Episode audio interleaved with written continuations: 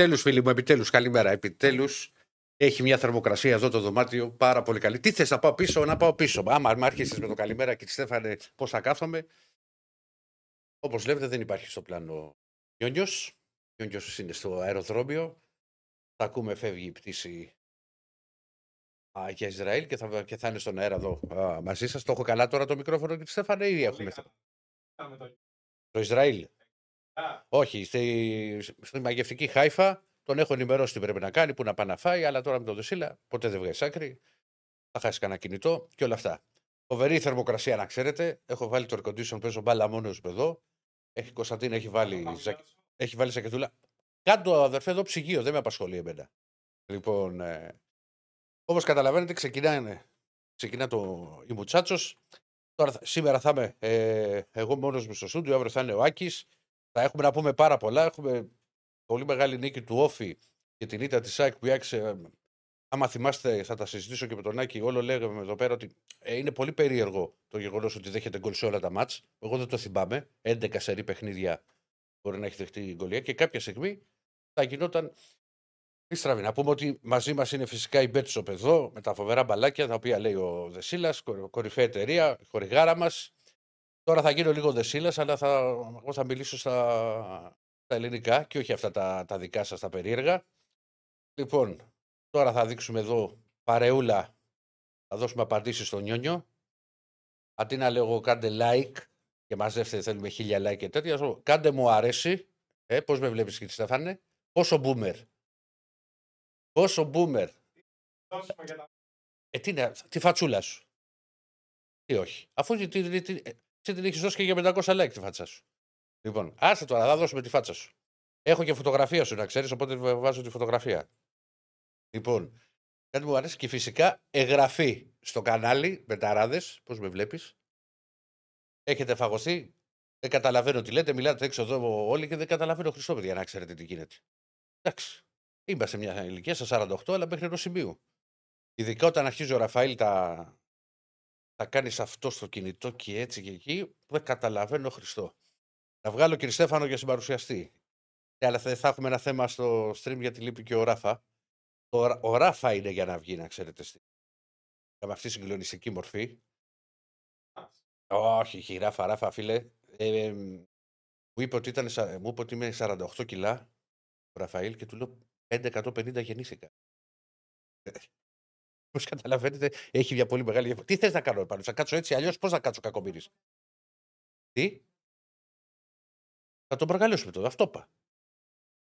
Τι να τον προκαλέσουμε, θα κάνουμε περισσότερα like σήμερα, παιδιά, για το Δεσίλα. Να μάθεις τώρα Δεσίλα που εκεί σας έχεις ζαλίσει στον έρωτα. Like, subscribe, εγώ λέω μου αρέσει και ωραία, και εγγραφή στο κανάλι. Απλά πράγματα. Καταλαβαίνει όλος ο κόσμος.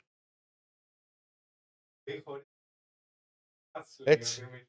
Ναι, ε, δεν ξέρετε τον κύριο Στέφανο βέβαια. Οπότε λοιπόν μην μη μου, το, μη μου το φορτώσετε τώρα και αρχίσει και, και πετάγεται. λοιπόν, θα έχουμε πάρα πολλά, πάρα πολλά να πούμε. Δηλαδή υπάρχει Champions League πρώτα απ' όλα. Υπάρχει Champions League. Γιατί είπαμε πρώτα για το μάτσο το, το off με την Nike. Αρχίζουν α, πλησιάζουν και τα, ευρω... τα ευρωπαϊκά παιχνίδια των, των ομάδων. Ο Δεσίλα είναι ήδη στο αεροδρόμιο για να κάνει πέντε μέρες στο Ισραήλ. Διακοπούλε τρυφερές τώρα, άστα αυτά που λέει. Να δω άμα θα μπορώ να βγαίνω, να κάνω, να ράνω. Άστα το, αυτά το ξέρω εγώ το Δεσίλα. Το βράδυ να βγω ένα μισάωράκι και όλα αυτά.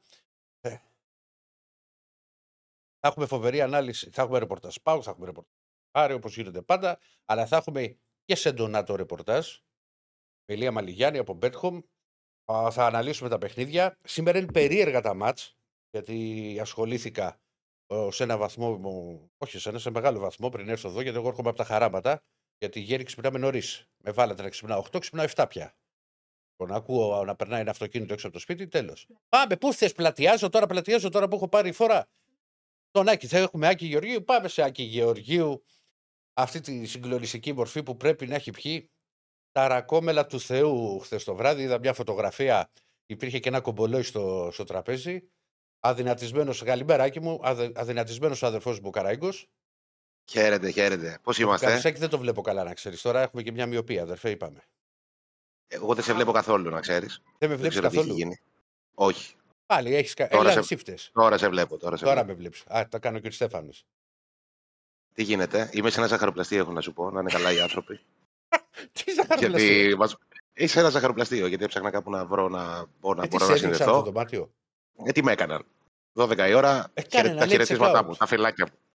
Ε, τι λέει check out τώρα και ιστορίες για αγρίους.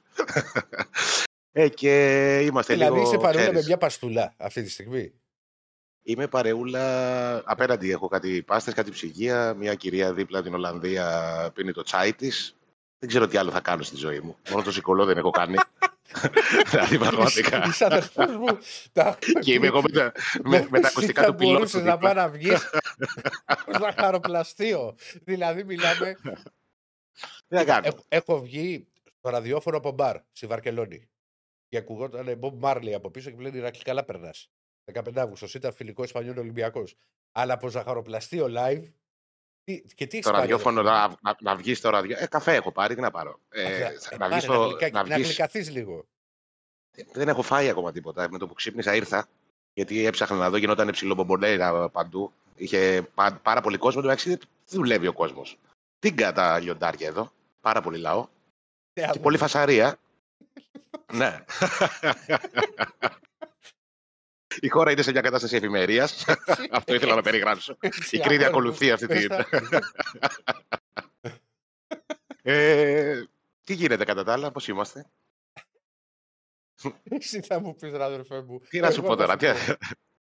Μου Εγώ τα- τι να με σου πήρες πω, ε- κιόλας πριν το μάτς τηλέφωνο και σε ρώτησα. Όχι, δε- εσύ με πήρες και μου Εσύ λέει. πήρες, όχι, εγώ σε φτάσου- πήρα. Εγώ σε πήρα, εγώ σε πήρα και μου λες τι να παίξω την ΑΕΚ και τι σου είπα; Εγώ τα βλέπω άσχημα τα πράγματα, δεν είμαι ποτέ αισιόδοξος και τέτοια. Ε, Μπορεί ότι να σήμερα κάνεις τη τους λέω, θα- διαφορά να θα ξέρεις κάνουμε στο τέλος. γκέλα. Θα, θα, Μμ. θα πάμε τώρα αμέσως στην ΑΕΚ και να, να σταματήσουμε την κολομπαρία, γιατί αν αν ξεκινήσουμε θα φάμε όλη την εκπομπή. Λοιπόν, θα κάνεις τη διαφορά να σε. Στην υγεία σου, Άγγι μου, δεν είναι θέμα. Λοιπόν, θέλω να δείξεις πάσε στο λαό μετά. Να δείξω. Πάστε, θα γυρίσεις λίγο το λάπτοπ και θα δείξεις πάστες.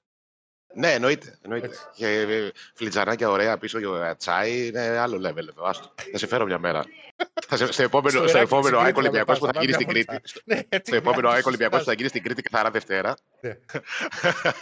θα σε φέρω εδώ. Ένα τσιγάρο δρόμος. Λοιπόν, Ναι. λέγε Άκη, τι είδες πρώτα απ' όλα; Και γιατί η ΑΕΚ; Έχασε, δεν, θα σου, δεν σου λέω ποτέ, θα σου πω ξεκούρασα, δεν απείλησε ουσιαστικά να πεις ότι Και- πάτησε τον όφη. Ε, θα σου πω. Καταρχήν, το προβληματικό του πράγματος, το, πο- το πολύ απαγο- απογοητευτικό του πράγματος, ε, δεν ήταν το αποτέλεσμα στο χθεσινό παιχνίδι. Μπορεί να χάσεις από οποιαδήποτε ομάδα, ποδόσφαιρο είναι. Ο Όφη, είπαμε και χθες ότι είναι μια, μια πολύ καλή ομάδα με ένα πολύ καλό προπονητή. Έχει ένα συγκεκριμένο σχέδιο, έχει μια πολύ καυτή έδρα. Μπορεί να χάσεις. Ναι. Μπορεί να φέρεις σοπαλία, μπορεί και να Αυτό να δώσει κερδίσεις. το Μπορεί να μάτς. γίνουν τα πάντα. Η εικόνα όμως της ΑΕΚ ήταν πραγματικά αποκρουστική. Δηλαδή δεν έχει να κρατηθεί από πουθενά. Ε, και νομίζω ότι ήταν ένα από τα χειρότερα βράδια με το, ε, της εποχής Αλμέιδα. Ε, υπήρχαν και άλλες φορές, και, δηλαδή εντάξει, δεν θέλω να είμαι υπερβολικός, και την περσινή σεζόν υπήρχαν παιχνίδια που η ΑΕΚ ε, δεν ήταν καθόλου καλή, όπως για παράδειγμα στην Νίκαια με τον Ιωνικό που στο τέλος υποβιβάστηκε. Ε, έκανε ένα πολύ κακό παιχνίδι και εκεί όμως είχε κάπου να κρατηθεί στο τέλος γιατί μπήκαν οι αλλαγές, μπήκε ο Τσούμπερ, διάβασε πολύ σωστά ο Αλμέιδα Εντάξει, είναι το και παιχνίδι αποτέλεσμα, και- πήρε νίκη. και, και, και, και γύρισε ένα παιχνίδι που δεν άξιζε να το κερδίσει. Δηλαδή ήταν, ήταν καλύτερος ο Ιωνικός εκείνη τη μέρα. Ε, Χθες ήταν καλύτερος ο Όφης σε όλη τη διάρκεια του μάτς. Η ΑΕΚ δεν άξιζε να πάρει τίποτα και δεν έχει και κάτι να κρατηθεί. Δηλαδή δεν υπάρχει. Ναι, ήταν ένα κακό βράδυ, αλλά μπορεί να κρατήσεις αυτό. Ε, ήταν όλο, ε, όλο αρνητικό και δεν ήταν όπως για παράδειγμα. Δηλαδή για, παρά- η ΑΕΚ, ας πούμε, έκανε μια γκέλα με τον Παρσεραϊκό μέσα στην έδρα της. Αν, το, αν τα βάλεις κάτω καθαρά σαν αποτελέσματα, είναι πολύ πιο βαρύ να μην καταφέρεις να κερδίσεις τον νεοφώτιστο, παρότι είναι καλή ομάδα ο Παρσεραϊκό, μέσα στη Νέα Φιλαδέλφια, από το να χάσεις τον Κεντικουλέ. Και όμως το παιχνίδι, ας πούμε, με τον Παρσεραϊκό ήταν ένα παιχνίδι που η ΑΕΚ ήταν καλή. Είχαμε πει ότι η μπάλα δεν έμπαινε μέσα, ε, δημιούργησε πολλές ευκαιρίες. Το πίστεψε μέχρι από την ώρα που δέχτηκε τον γκολ. Πάλεψε, έδωσε, τα- έδωσε, έδωσε όλα για να το, να το γυρίσει. Άσχετα ότι δεν τα κατάφερε, είχε κάτι να παρουσιάσει. Ε, Χθες δεν είχε να παρουσιάσει απολύτως τίποτα. Και σου είχα πει αρκετές φορές και με τον Διονύση και μαζί που μιλάμε και, ιδι- και στο τηλέφωνο δηλαδή που μιλάμε, ότι εγώ περιμένω ότι η ΑΕΚ θα έχει σκαμπανεβάσματα φέτος. Είναι λογικό. Όμως άλλο το να έχω σκαμπανεβάσματα και να. Δηλαδή, σκαμπανέβασμα ήταν και στο παιχνίδι με τον Ατρόμητο, που η ΑΕΚ ήταν φοβερή στο πρώτο ημίχρονο, για 30 λεπτά τουλάχιστον. Πάρα πολύ καλή. Και μετά έπεσε κατευθείαν από το City ε, κατακόρυφα. Ε, δεν πήρε από τις ε, αλλαγές. Και ε, ήταν ένα σκαμπανέβασμα κι αυτό. Τώρα δεν ήταν σκαμπανέβασμα, τώρα ήταν όλο down το πράγμα. Κοίτα. Ε, ναι. Συγγνώμη, σε διακόπτω, Άκη μου, και... Όχι, να όχι, κάνω κανένα τελικό θέμα. Διάλογο. Εννοείται. Πρώτα απ' όλα θυμάσαι από τότε που περίπου ένα μήνα που βγαίνει η εκπομπή, σχεδόν σε κάθε, πα- μάλλον παραμονές οποιοδήποτε παιχνιδιού της ΑΕΚ, λέω πάντα ότι είναι περίεργο, δέχεται σε όλα τα μάτς γκολ. Έχει φτάσει πια σε έναν αριθμό, αν δεν κάνω λάθος, 11 μάτς είναι. 5 και 6 11. 5 ευρωπαϊκά και 6 στη- στο Ναι, πρωτάθλημα. ναι, ναι, ναι, ναι. Εννοείς συνολικά, ναι. Ναι, Εννοείται. Είναι 11 παιχνίδια. Ναι. Είναι Ναι. πολύ μεγάλος ο αριθμός των αγώνων για μια ομάδα και την ΑΕΚ να έχει δεχτεί και στα 11 μάτς γκολ. Την πάτησε με τον Παρσεραϊκό μία φορά. Μπορεί να μου πεις ότι έχασε ευκαιρίες, έκανε έρανε, αλλά πάτησε. Θα στραβώσουν τα μάτς όταν στο 5 είσαι ένα 0, όταν θα δεχτεί σίγουρα γκολ. Δηλαδή πρέπει με την εικόνα που βγάζει η ΑΕΚ στο, στο αμυντικό κομμάτι, στο ανασταλτικό κομμάτι, πρέπει να είναι στο συν 1,5 κάθε μάτς, over 1,5 για να πεις ότι κερδίζει. Ναι, συμφωνώ. Ε, Δηλαδή- Βέβαια, εγώ το συγκεκριμένο πρόβλημα δεν το εντοπίζω στο κέντρο της άμυνας. Το εντοπίζω Όλη γενικά αμυντική η ομάδα. λειτουργία. Όλη η αμυντική λειτουργία, γιατί η ΑΕΚ είναι και μια ομάδα που πιέζει από το center for της. Ξεκινάει δηλαδή η άμυνα, ξεκινάει από την επίθεση. Βεβαίως. Ε, σε σε αυτό που λες, σε αυτό που λες με το παθητικό της ΑΕΚ φέτος, ε, νομίζω ότι τα λέει όλα το γεγονός ότι η ομάδα έχει παίξει μέχρι στιγμής 6 αγώνες στο πρωτάθλημα, έχει βάλει 9 γκολ και έχει δεχτεί 8. Δηλαδή το 9-8, το 9-8 δεν αντικατοπτρίζει τη δυναμική και το πώς παίζει μια ομάδα μεγάλη. Ε, εκτός αυτού, ε, νομίζω ότι αξίζει τον κόπο να γίνει και μια σύγκριση με το τι γινόταν πέρσι. Η ΑΕΚ πέρσι, δηλαδή, φέτος είπαμε ότι σε 6 αγώνες δέχτηκε ήδη 8 γκολ. Την περσινή σεζόν σε 36 αγώνες δέχτηκε συνολικά 17 γκολ. Η- ε, τη σεζόν που πήρε το Σχεδόν- σχεδόν τα πρωτάθλημα. μισά. Σχεδόν τα μισά. Ναι, Ήδη. ναι, σχεδόν τα μισά και έχει παίξει 6 αγώνες από τους 36. Ε, τη σεζόν που η ΑΕΚ με το Χιμένεθ πήρε το πρωτάθλημα, που τότε βέβαια ήταν εντελώς διαφορετικό στυλ, πόνταρε μόνο στην αμυνά της, δεν ήταν Ωραία, ε, ναι. επι- επιθετικά όπως είναι, όπως είναι με τον Αλμέιδα, ακόμα και στις κακές μέρες της, ας πούμε. Ε, είχε δεχτεί 12 γκολ σε όλο το πρωτάθλημα. Και τώρα δέχτηκε 8 σε 6 παιχνίδια. Είναι πάρα πολύ μεγάλο το νούμερο. Ε, Προφανώς κάτι πρέπει να γίνει για να αλλάξει αυτό. Είναι, δεν, είναι- α- αυτό δεν είναι καν σκαμπανέβασμα. Αυτό είναι μια πραγματικότητα Όχι, στην και είναι οποία και η μια- ομάδα έχει συνηθίσει Μια- να ζει. είναι και μια αρ- αρνητική, να το χα- να σου πω έτσι, αρνητική σταθερότητα της. Δέχεται γκολ. Τέλος. Ναι, ναι, ναι, ναι. ναι. Δηλαδή ναι. ξεκινάει το μάτς που ξέρεις ότι θα είναι μια δύσκολη έδρα και στο 5 1-0. Τράβωσε. Και το καλημέρα. ναι, ναι. Όσο και να μπορείς να πιστέψεις, να πεις ότι η ΑΕΚ έχει την ομάδα να το γυρίσει, είδες μέχρι το 60 που αναγκάστηκε ο Αλμπέιδα να βάλει μέσα τους βασικού. Περισσότερο. Ε, που έκανε τις αλλαγές που έκανε 3 και 2 μαζί. Ξε, αυτό, αυτό, θα την κάνουμε αυτή την κουβέντα. Είναι, είναι σχετική για μένα αυτή η κουβέντα. Ωραία. Ε, θα σου πω γιατί το λέω. Βεβαίως. Ε, υπάρχει. ε, Εσύ να ξέρεις και υπάρχει, ας καλύτερα πούμε, από μένα σε αυτό. θα σου πω. Υ- Υπάρχει μια, μια μεγα... Τι έγινε, ρίξαμε κάτι; Όχι, χτύπησα αυτό το τραπεζάκι. Πού να χωρέσω, ρε Α. φίλε, 90 είμαι. Ε, εγώ θα χωράω αύριο. Είμαι ένα 73. Όχι, εσύ εδώ. Ω. Ναι, θα κάνω πάρτι, ε. θα ανοίξω και τα χέρια, να απλωθώ. Ε, ρε παιδί μου, υπάρχει, Έλα, υπάρχει μια. Τι είπαμε. ακούς, ακού, Άκη μου. Υπάρχει μια συζήτηση από χθες σε με- μια μεγάλη μερίδα του κόσμου ε, για το ότι ε, δεν μπορεί να συνεχιστεί αυτό το συνεχές rotation και ότι αυτή είναι η, ε, ότι είναι πολύ ακραίο ρε παιδί μου το rotation και είναι μια από τις ε, αιτίες που η ομάδα δεν έχει βρει ακόμα τα πατήματά της στη φετινή σεζόν.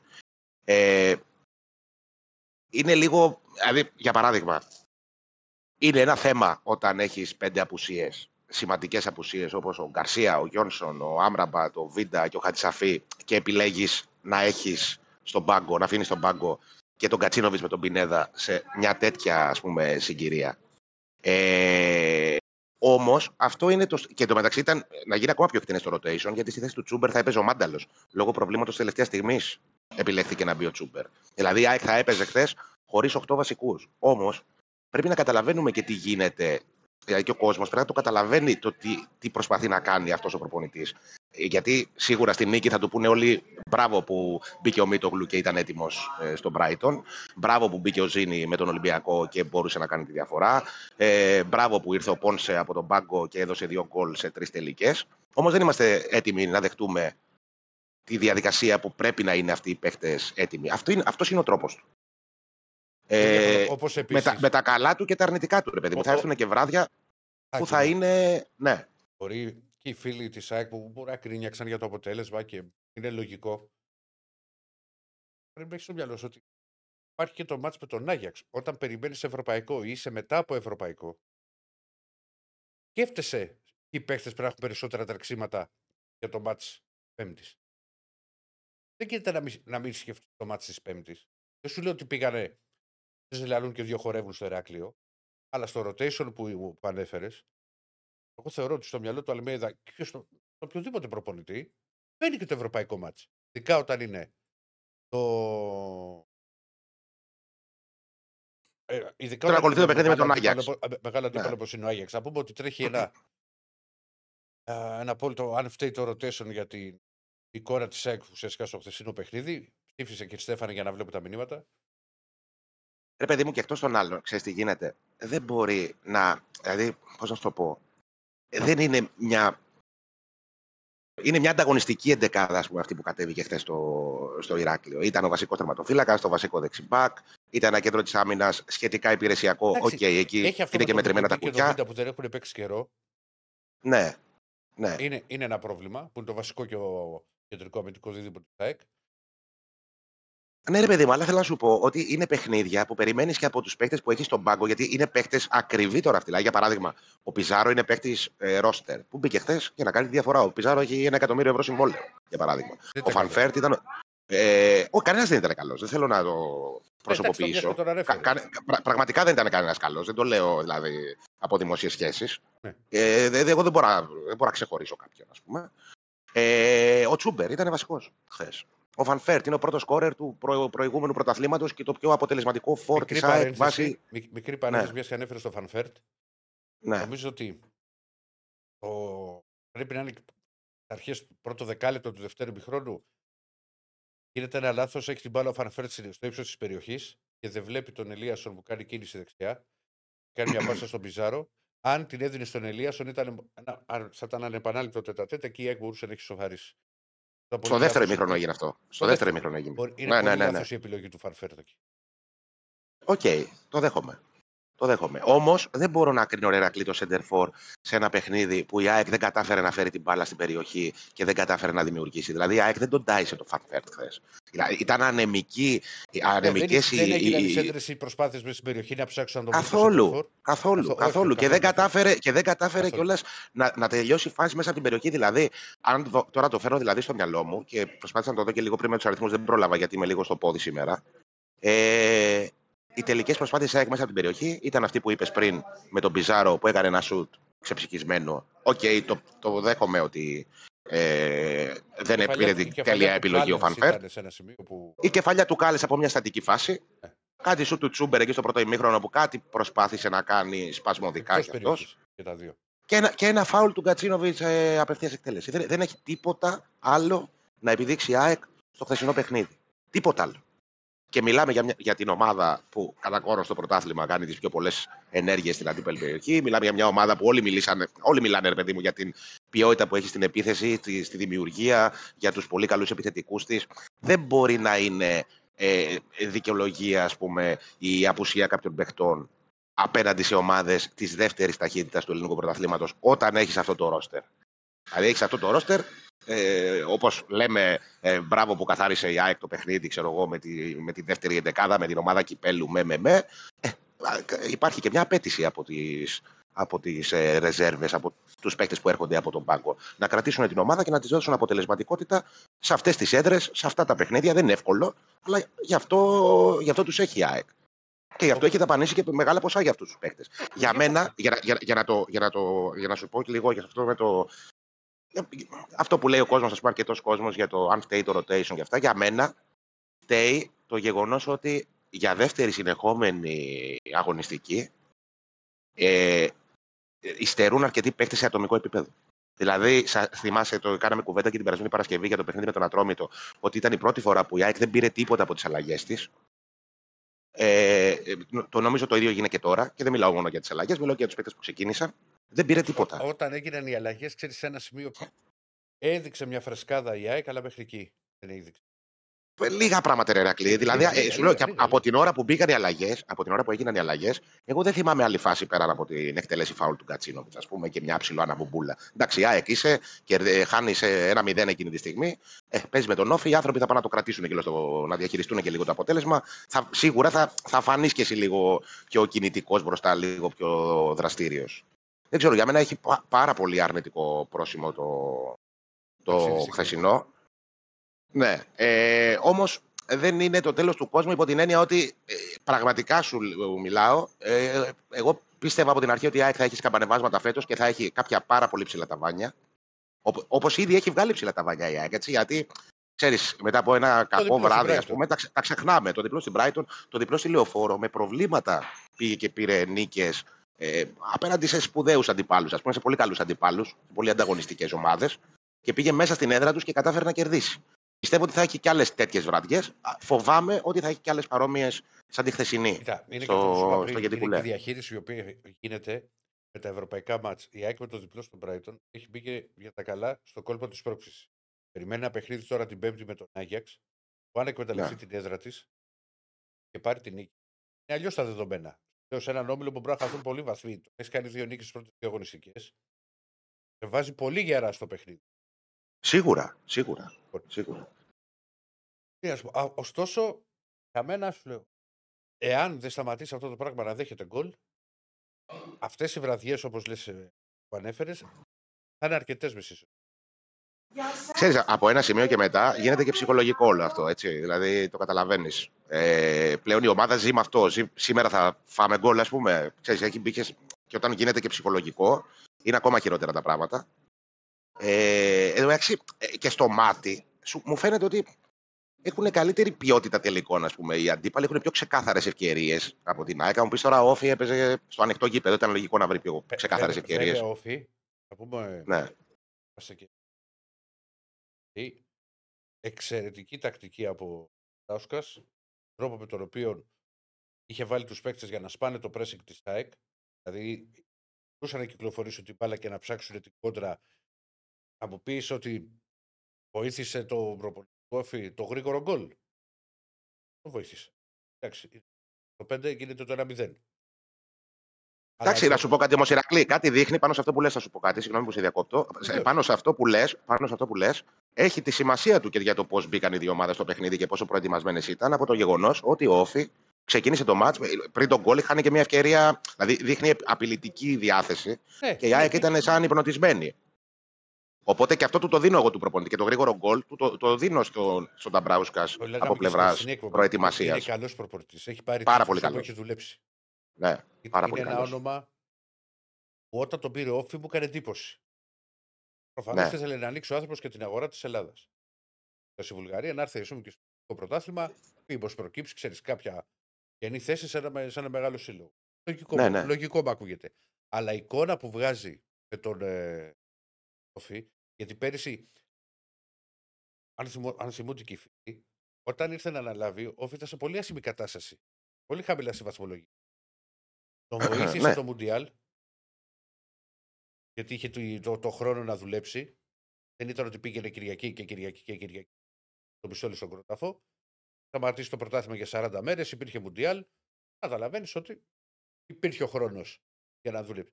Φέτος που κάνει την προετοιμασία, βλέπουμε έναν όφη ο οποίος κέρδισε τον Μπάουκ, τον Άρη. Διαφορετικό στυλ παιχνιδιού. Δηλαδή, με τον Άρη το σκόρ ήταν 3-2, με τον Μπάουκ ήταν 1-0. Τώρα κέρδισε την ΑΕΚ 2-0. Κάποια, κάτι δείχνει όφη. Δεν μπορούμε να πούμε δηλαδή ότι κάτσανε τρία αποτελέσματα. Είναι πολλά τα τρία αποτελέσματα. Σίγουρα, σίγουρα. Ο Όφη ήταν. Ε, ε, η, η, νίκη του ρε παιδί μου ήταν 100% δίκαιη. Για παράδειγμα, μπορεί ας πούμε, η ΑΕΚ να τα έχει με την τύχη της στο παιχνίδι με τον Πασεραϊκό. Α σου πω ότι πήρε μια τυχερή ισοπαλία ο Πασεραϊκό στη Φιλαδέλφια. Χωρίς να το υποτιμώ. Οι άνθρωποι ήρθαν και κάνανε ένα σπουδαίο επίτευγμα, ας πούμε, ως νεοφώτιστη. Όμως ε, ήταν, δηλαδή ήταν, είχε πολύ στήριξη στην τύχη το εγχείρημα με τον Παρσεραϊκού. Ο Όφη χθες κέρδισε την ΑΕΚ 100% δίκαια. Δηλαδή Αν λε πέντε φορές θα γίνει το μάτς με την ίδια εικόνα και τις πέντε εγώ θα κερδίσει. Και το είπε και ο Αλμέιδα αυτό. Ε, Βλέπουν το... και τα βλέπουν και φίλοι στατιστικά που υπάρχουν από το μάτς. Ε, τι, τι έλεγες Σάκη μου, συγγνώμη, συγγνώμη, χάθηκα. Κάρτα. Ότι δεν ήταν, δεν, δεν ήταν ε, ε, τυχερή ας πούμε, η επικράτηση του Όφη χθες. Ήταν δίκαιη. Για παράδειγμα, η ΑΕΚ θα μπορούσε να πει ότι ήταν ε, άτυχη στο παιχνίδι με τον Παρσελαϊκό, και για με παράδειγμα. πλάνο, και με πλάνο, όπως επίσης επειδή εσύ θα το δεις και καλύτερα και από το κήπεδο, είναι τρομερή μπαλιά το 2-0. Ναι, ναι, ναι, ναι, ναι, ναι. ναι. Ε, διαβάσανε ρε, την, ε, ότι η ΑΕΚ ε, παίζει ψηλά και προσπαθήσανε πολλές φορές να το εκμεταλλευτούν αυτό. Ε, ναι, είναι, πο- ε, ήταν γενικά ήταν πολύ καλύτερο ο Όφη τώρα. Ήταν, Και έπεσε και με ε, πάθος, δηλαδή ο, ο Βούρος έχει κάνει φοβερό μάτς. Έβλεπα εκεί. Έχει Ο κάνει Βούρο- ένα τάκλι σε Ο ένα Βούρος σημείο. πάντα, πάντα με την ΑΕΚ κάνει καλά παιχνίδια. Και την προηγούμενη φορά στο 3-3 ήταν ε, ο, ο πρωταγωνιστής της, του comeback του Όφη της ανατροπής, γιατί δεν το ανέτρεψε. Από 3-0. Έτσι, Από 0-3 δηλαδή 3-3. επιστροφής. Ναι. Γιατί και το τάκλι που κάνει. θα λένε. Από αριστερά. Δεν θυμάμαι τώρα. Όχι στο Κατσαφή, στο Μοχαμάντι. Ο Μοχαμάτι, ναι. Ναι, ναι. Κάνει Ναι. τρομερό τάκλινγκ. μες. Ήταν. Πώς... Ήταν επίθεση της ΑΕΚ με προποθέσει εκεί. Ναι, ναι, ναι, Κολαράκι. ναι, ναι. Α, και Ήρθε να η σου πω φάση. και κάτι άλλο, μια- κλείνω- κλείνοντας το για τον Όφη. Ναι. Ε, πολύ λίγες ομάδες έχουν καταφέρει να πιέσουν την ΑΕΚ τόσο ψηλά όσο ο Όφη, γιατί έπαιζε μεν πολύ κλειστά πίσω. Αλλά εγώ δεν θυμάμαι τους αντίπαλους επιθετικούς ποτέ στο ελληνικό πρωτάθλημα, ακόμα και απέναντι σε μεγάλες ομάδες να πιέζουν τόσο ψηλά την ΑΕΚ. Συνήθως επιλέγουν άλλη τακτική οι προπονητές, είναι πιο πίσω για να αντιμετωπίσουν αυτή την ορμή. Χθες την πίεσαν την ΑΕΚ ο Όφη ψηλά και αυτό μου έκανε πολύ μεγάλη εντύπωση σαν αγωνιστικό σχέδιο και του βγήκε του Νταμπράουσκα. Αυτό ήθελα να πω. Τώρα, Ναι. νωρί θα, τα πού- θα, τα, θα τα πούμε και αύριο φυσικά και, τε- και την Πέμπτη. Έτσι. Προχω... Ήρθε η τα. Υπάρχει μάτς με Άγιαξ. ναι. Τι αλλαγές βλέπεις; Ε, τι αλλαγές βλέπω σε σχέση με τη χθεσινή εντεκάδα; Ή... Πόνσε, σίγουρα, γιατί δεν έχει άλλο επιθετικό πλέον, όπως έγιναν τα πράγματα.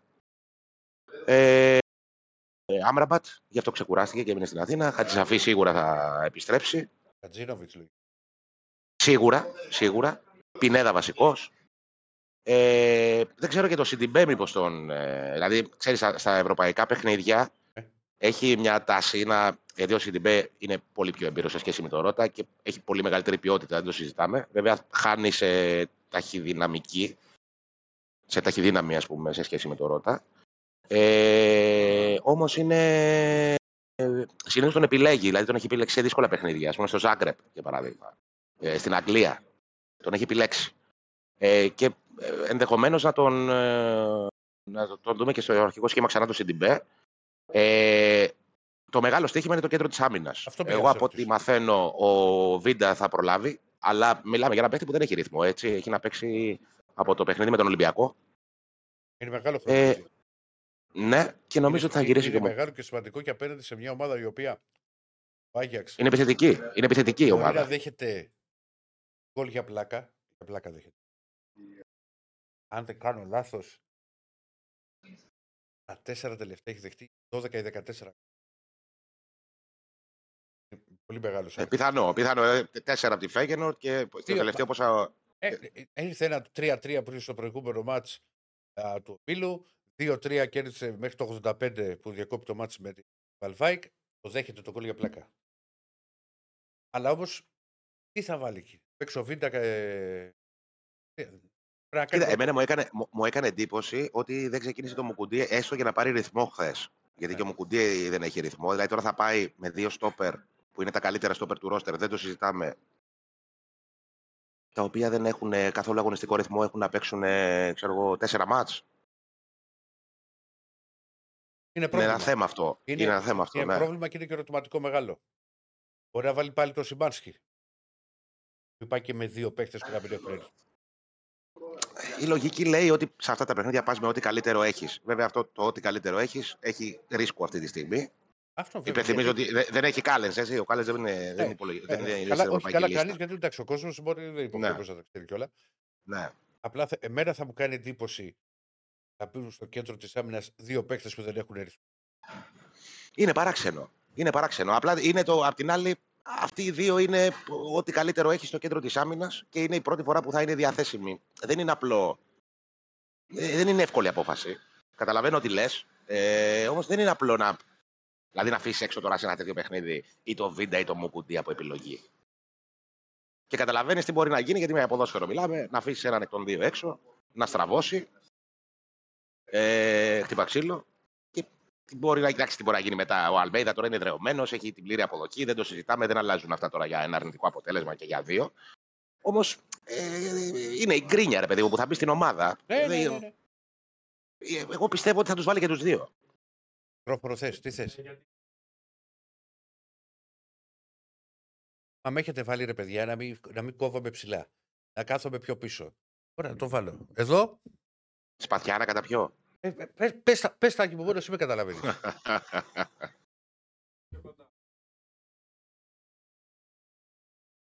Έλα, πάμε. Το επόμενο. Δικό σας. Έλα. Ε, α, να πούμε ότι, να πούμε ότι χθες στο αεροδρόμιο είχαν πάει ο παδί της ΑΕΚ ε, από την Κρήτη για να να στηρίξουν την ομάδα εκεί στην αποχώρη, κατά την αποχώρησή της από το Ηράκλειο. Ήταν καμιά πενηνταριά, εξινταριά από ό,τι έμαθα. Φώναξε συνθήματα. Εντάξει, είναι σημαντικό και αυτό, ρε παιδί μου, ότι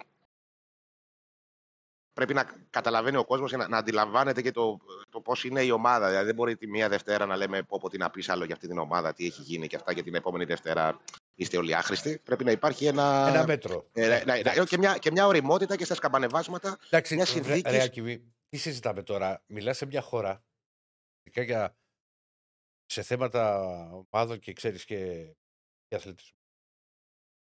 Δεν υπάρχει λέξη υπομονή. Ούτε υπομονή υπάρχει Ναι. σε κτίσιμο ομάδα. Ούτε υπομονή υπάρχει σε έναν προπονητή. Ούτε υπομονή μπορεί να, υπά- ε, να υπάρξει σε, σε μια μεταγραφή. Δηλαδή, μπο- για παράδειγμα, μπορεί να, μπαι- να μπαίνει ο Κάλενς και να έκανε στα πρώτα δύο. Παράδειγμα κάνουμε. Και έκανε δύο γκέλες. Πού τον φέρατε αυτόν, που είναι άχρηστος, που δεν είναι το άλλο. Που μπορεί το παιδί μετά να είναι μια χαρά αμυντικός. Τα περιμένουμε όλα γρήγορα. Και αυτό είναι ένα θέμα. Είναι θέμα και σημαντικό θέμα για μένα. Κοίτα, εγώ πιστεύω ότι είμαστε και απέδευτοι ποδοσφαιρικά υπό ποια έννοια. Υπό την έννοια ότι έχουμε μια πολύ καλή ομάδα, άρα πρέπει να τους κερδίζουμε όλους. Ε, ε, ε, δεν μπαίνουμε στη διαδικασία ότι ναι, αλλά αυτή η ομάδα έχει μπει σε μια συνθήκη που είναι καινούρια, έχει συνεχόμενα παιχνίδια. Τώρα η ΑΕΚ η περσινή δεν είχε μπει σε αυτή τη διαδικασία. Τώρα εδώ παίζει κάθε δύο, δεν προλαβαίνει να προπονηθεί. Η ΑΕΚ πέρσι ήταν μια ομάδα καλοδουλεμένη και δουλεμένη είχε το σε Κυριακή, πάρα πολύ Κυριακή. μεγάλο χρονικό διάστημα. Ακριβώς. Είχε χρόνο ο προπονητής να δουλέψει την ομάδα. Δεν να είχαν, περάσει δεν είχαν πράγματα. πιστεί οι παίκτες. Επίσης, την είχαμε κάνει αυτή την κουβέντα και με τον Διονύση το βράδυ και εδώ όταν ξεκινήσαμε ότι είναι εντελώς διαφορετικό να παίζουν όλες οι ομάδες Πέμπτη. Κοιτάξτε, τότε θέλω αρκεί τα μηνύματα, τα λες αυτά επειδή είσαι Ολυμπιακός και οτιδήποτε, αλλά ο Ολυμπιακός το είχε μάθει αυτό το πράγμα. Θες με άσχημα αποτελέσματα πέρυσι στην Ευρώπη; Με άσχημα αποτελέσματα πέρυσι στην Ευρώπη. Αλλά είχε μάθει να παίζει το Πέμπτη Κυριακή. Το, το κάνει συνέχεια. Ναι, η ναι, ΑΕΚ πέρυσι εντάξει. είχε τη δυνατότητα ο Αλμέιδα να χτίσει την ομάδα και να δουλέψει με άνεση γιατί είχε ένα μάτσο εβδομάδα. Είχε ένα μάτι στην ομάδα και ήταν και εύκολη διαχείριση ας πούμε, με, τα, αυτό τους με την ομάδα παίχτες, κυπέλου. με το με την ομάδα rotation, κυπέλου. με τα Ήταν, πάντα. ήταν, χαμη, ήταν, ήταν χαμηλό το επίπεδο, ρε Ναι, παιδί βρε μου, στην παιδί μου. αρχή ειδικά. Μπο- ε, Μπόρεσε να κερδίσει παιχνίδια με, πιο, με Μα, αδύνατους μα αντιπάλους, με τον ουσιαστικά η Παθιάνα, ας πίεση, πούμε. ε, Άκη μου, η πίεση ήταν όταν θα υπήρχαν παιχνίδια όταν είχαν έρθει η τελική του κυπέλου με τον Ολυμπιακό που θα μπορούσε να. που θα, πέφτσα- που θα πέσανε πολλά ντέρμπι μαζεμένα. Σωστά. Λοιπόν, Σωστά. άλλο Σωστά. αυτό και άλλο τώρα να έχεις σε έναν όμιλο απαιτητικό, σε έναν όμιλο Europa League που κακά τα ψέματα και το, το ξέρουν και, και, και όλοι οι φίλοι που μας βλέπουν, ότι οι παίχτες, κακά τα ψέματα, αυτά τα μάτια σκέφτονται. Καλά, και, ε, θέλω να πω κάτι πάνω σε αυτό, ρε Ηρακλή. Ρίχτω, ρίχτω, Ε, ρίχτω. ε, επειδή διαβάζω και ε, κάτι που με εκνεύρισε χθες, ότι α, διαλέγουν παιχνίδια και προτιμάνε Δεν σου την είπα ότι Ευρώπη σε διαλέγουν. σχέση. Σου είπα- δεν όχι, είπα όχι, ότι δεν το λέω για διαλέγουν. σένα. για- Είπα ότι το το λέω για- σκέφτονται.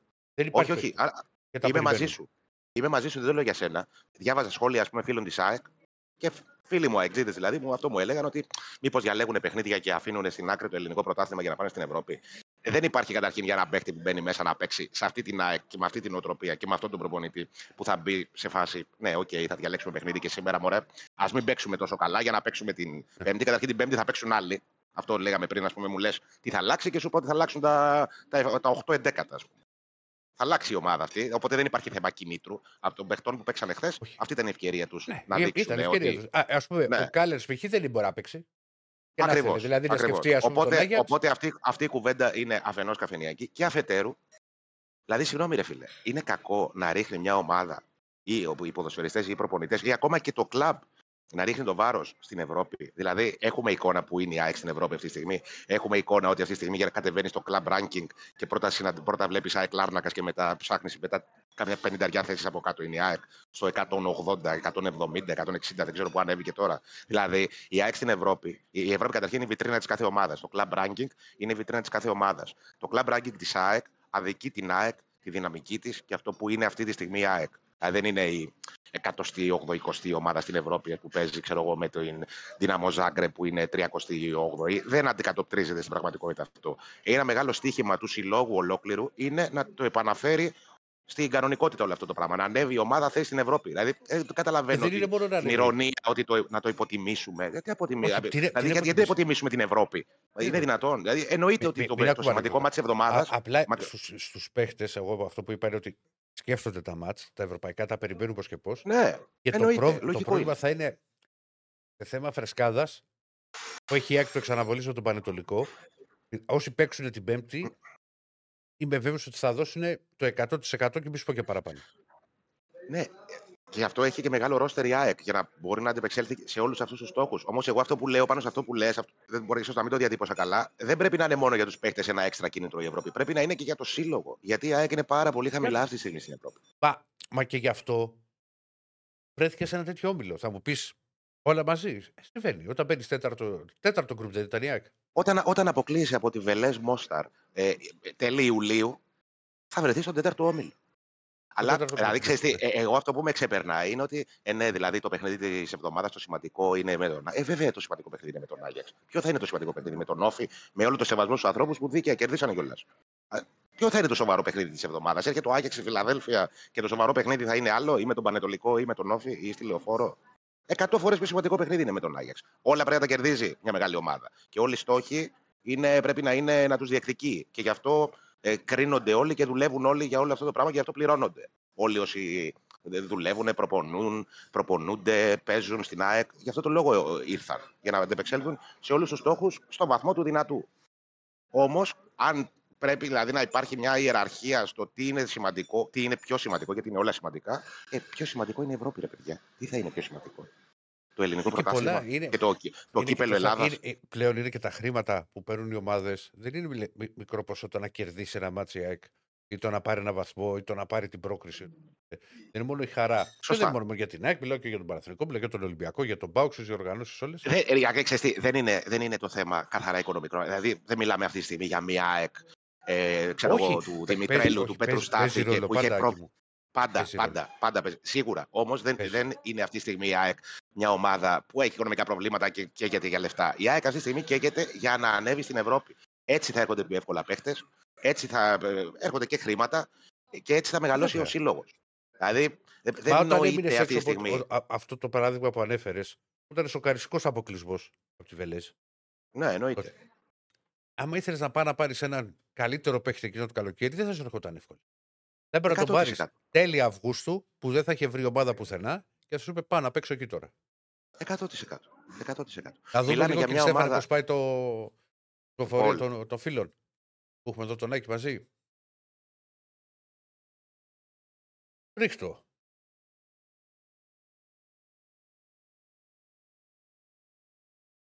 Ναι.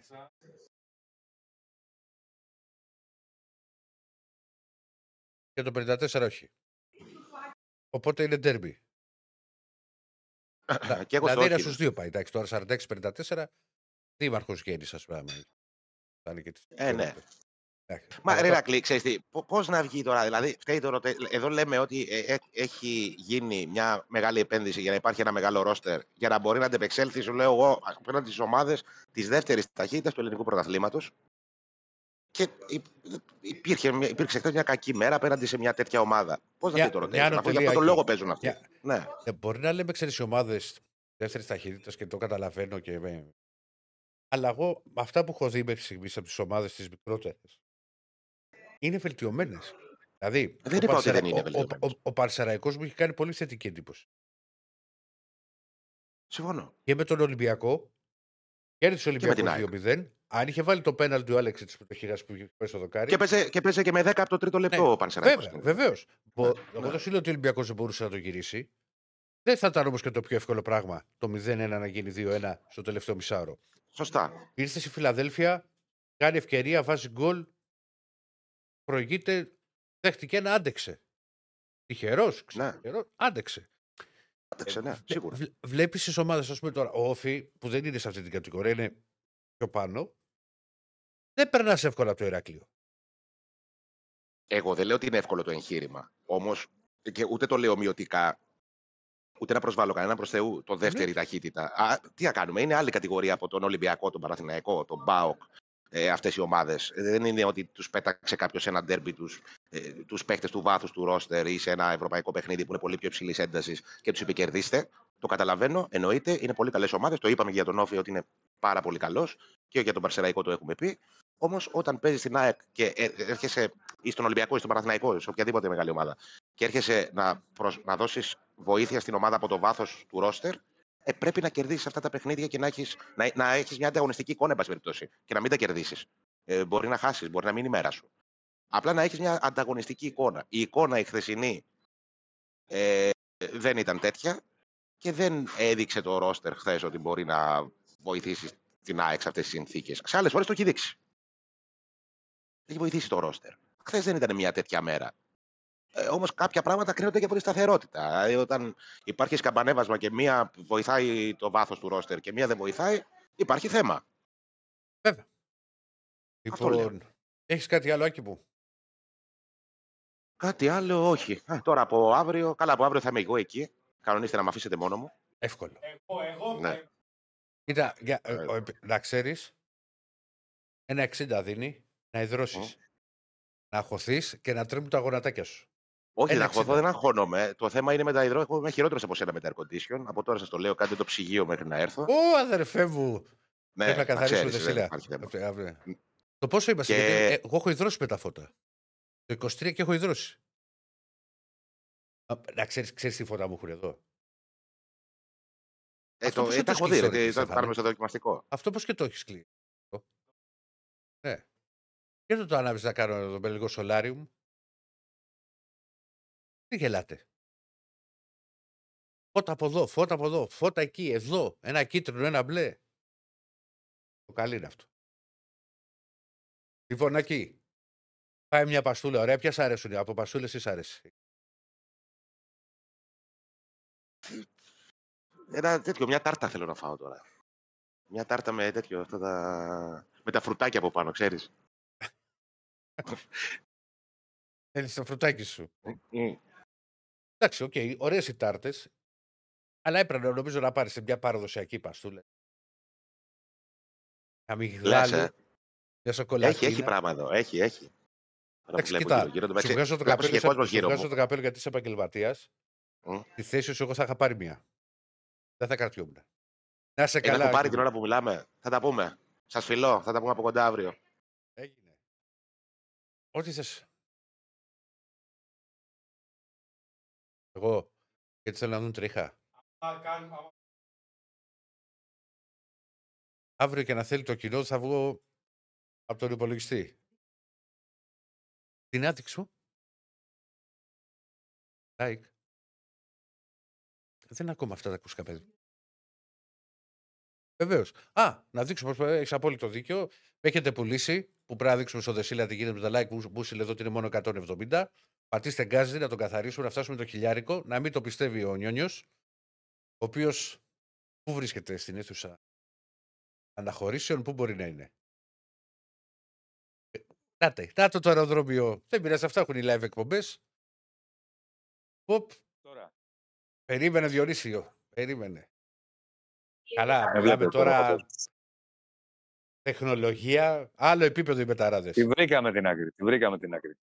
Έχεις βάλει εδώ και το μικροφωνάκι. Ναι, ναι, ναι. Τι γίνεται, Ε, Βέβαια, όλα καλά; μια χαρά. Όχι, βε- ε, εντάξει, κοίτα να δεις, σήμερα η εκπομπή δίνει εικόνες. Ναι. Ο Άκης ο Γεωργιού έχει βγει από ζαχαροπλαστείο. Αν, κα- αν έρθει η ομάδα όσο είμαστε, αν έρθει η αποστολή του Παναθηναϊκού όσο είμαστε ζωντανά, θα τη δείξουμε. Και να τη δείξεις, Ακόμα δεν βλέπω να. μην, μην δεν πάρεις βλέπω και να live είναι συνέντευξη. Δίνω μάχη να ξέρεις. Δίνω μάχη, Α, δύσκολο γιατί θέλουν να μπουν μέσα κατευθείαν. δίνω, δίνω δύσκολο μάχη θέλω να, να μπουν. φτάσω, Αλλά δεν, δεν ξέρω αν θα τους προλάβουμε. να φτάσω ψηλά τα like. Τα οποία όπως είπα Να εγώ τα- είναι- μου, να μου φτάσεις, αρέσει να τα και. φτάσεις. κανονικά Ελληνικά μου αρέσει και εγγραφή στο κανάλι. Μπου- Να τα Μπουμεριά. φτάσεις. Να τα φτάσεις. Μπουμεριά. Όπως θες το λες, το ίδιο.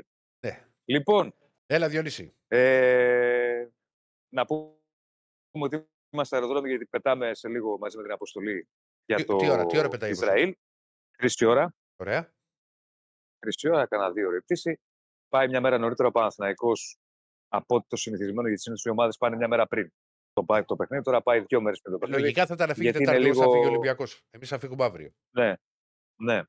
Είναι η- λίγο το κλίμα περίεργο στο Ισραήλ, ενώ οι υγρασίε τα λοιπά. Θέλει ο Γιωβάνοβιτς το ζήτησε να, να συνηθίσουν οι ποδοσφαιριστές σε όλη αυτή την κατάσταση, γι' αυτό και ε, φεύγει η αποστολή μια μέρα νωρίτερα. Ε, δεν βλέπω να έχει ανακοινωθεί ακόμη η αποστολή, αλλά είναι κάτι το οποίο δεν ξέρω αν έχει κάτι γιατί πρέπει να φτάσω. Ε, είναι Όχι, όχι. κάτι το οποίο Που είπε εδώ η αναμενόμενα Κωνσταντίνα δεν έχει. Δεν έχει. Ναι.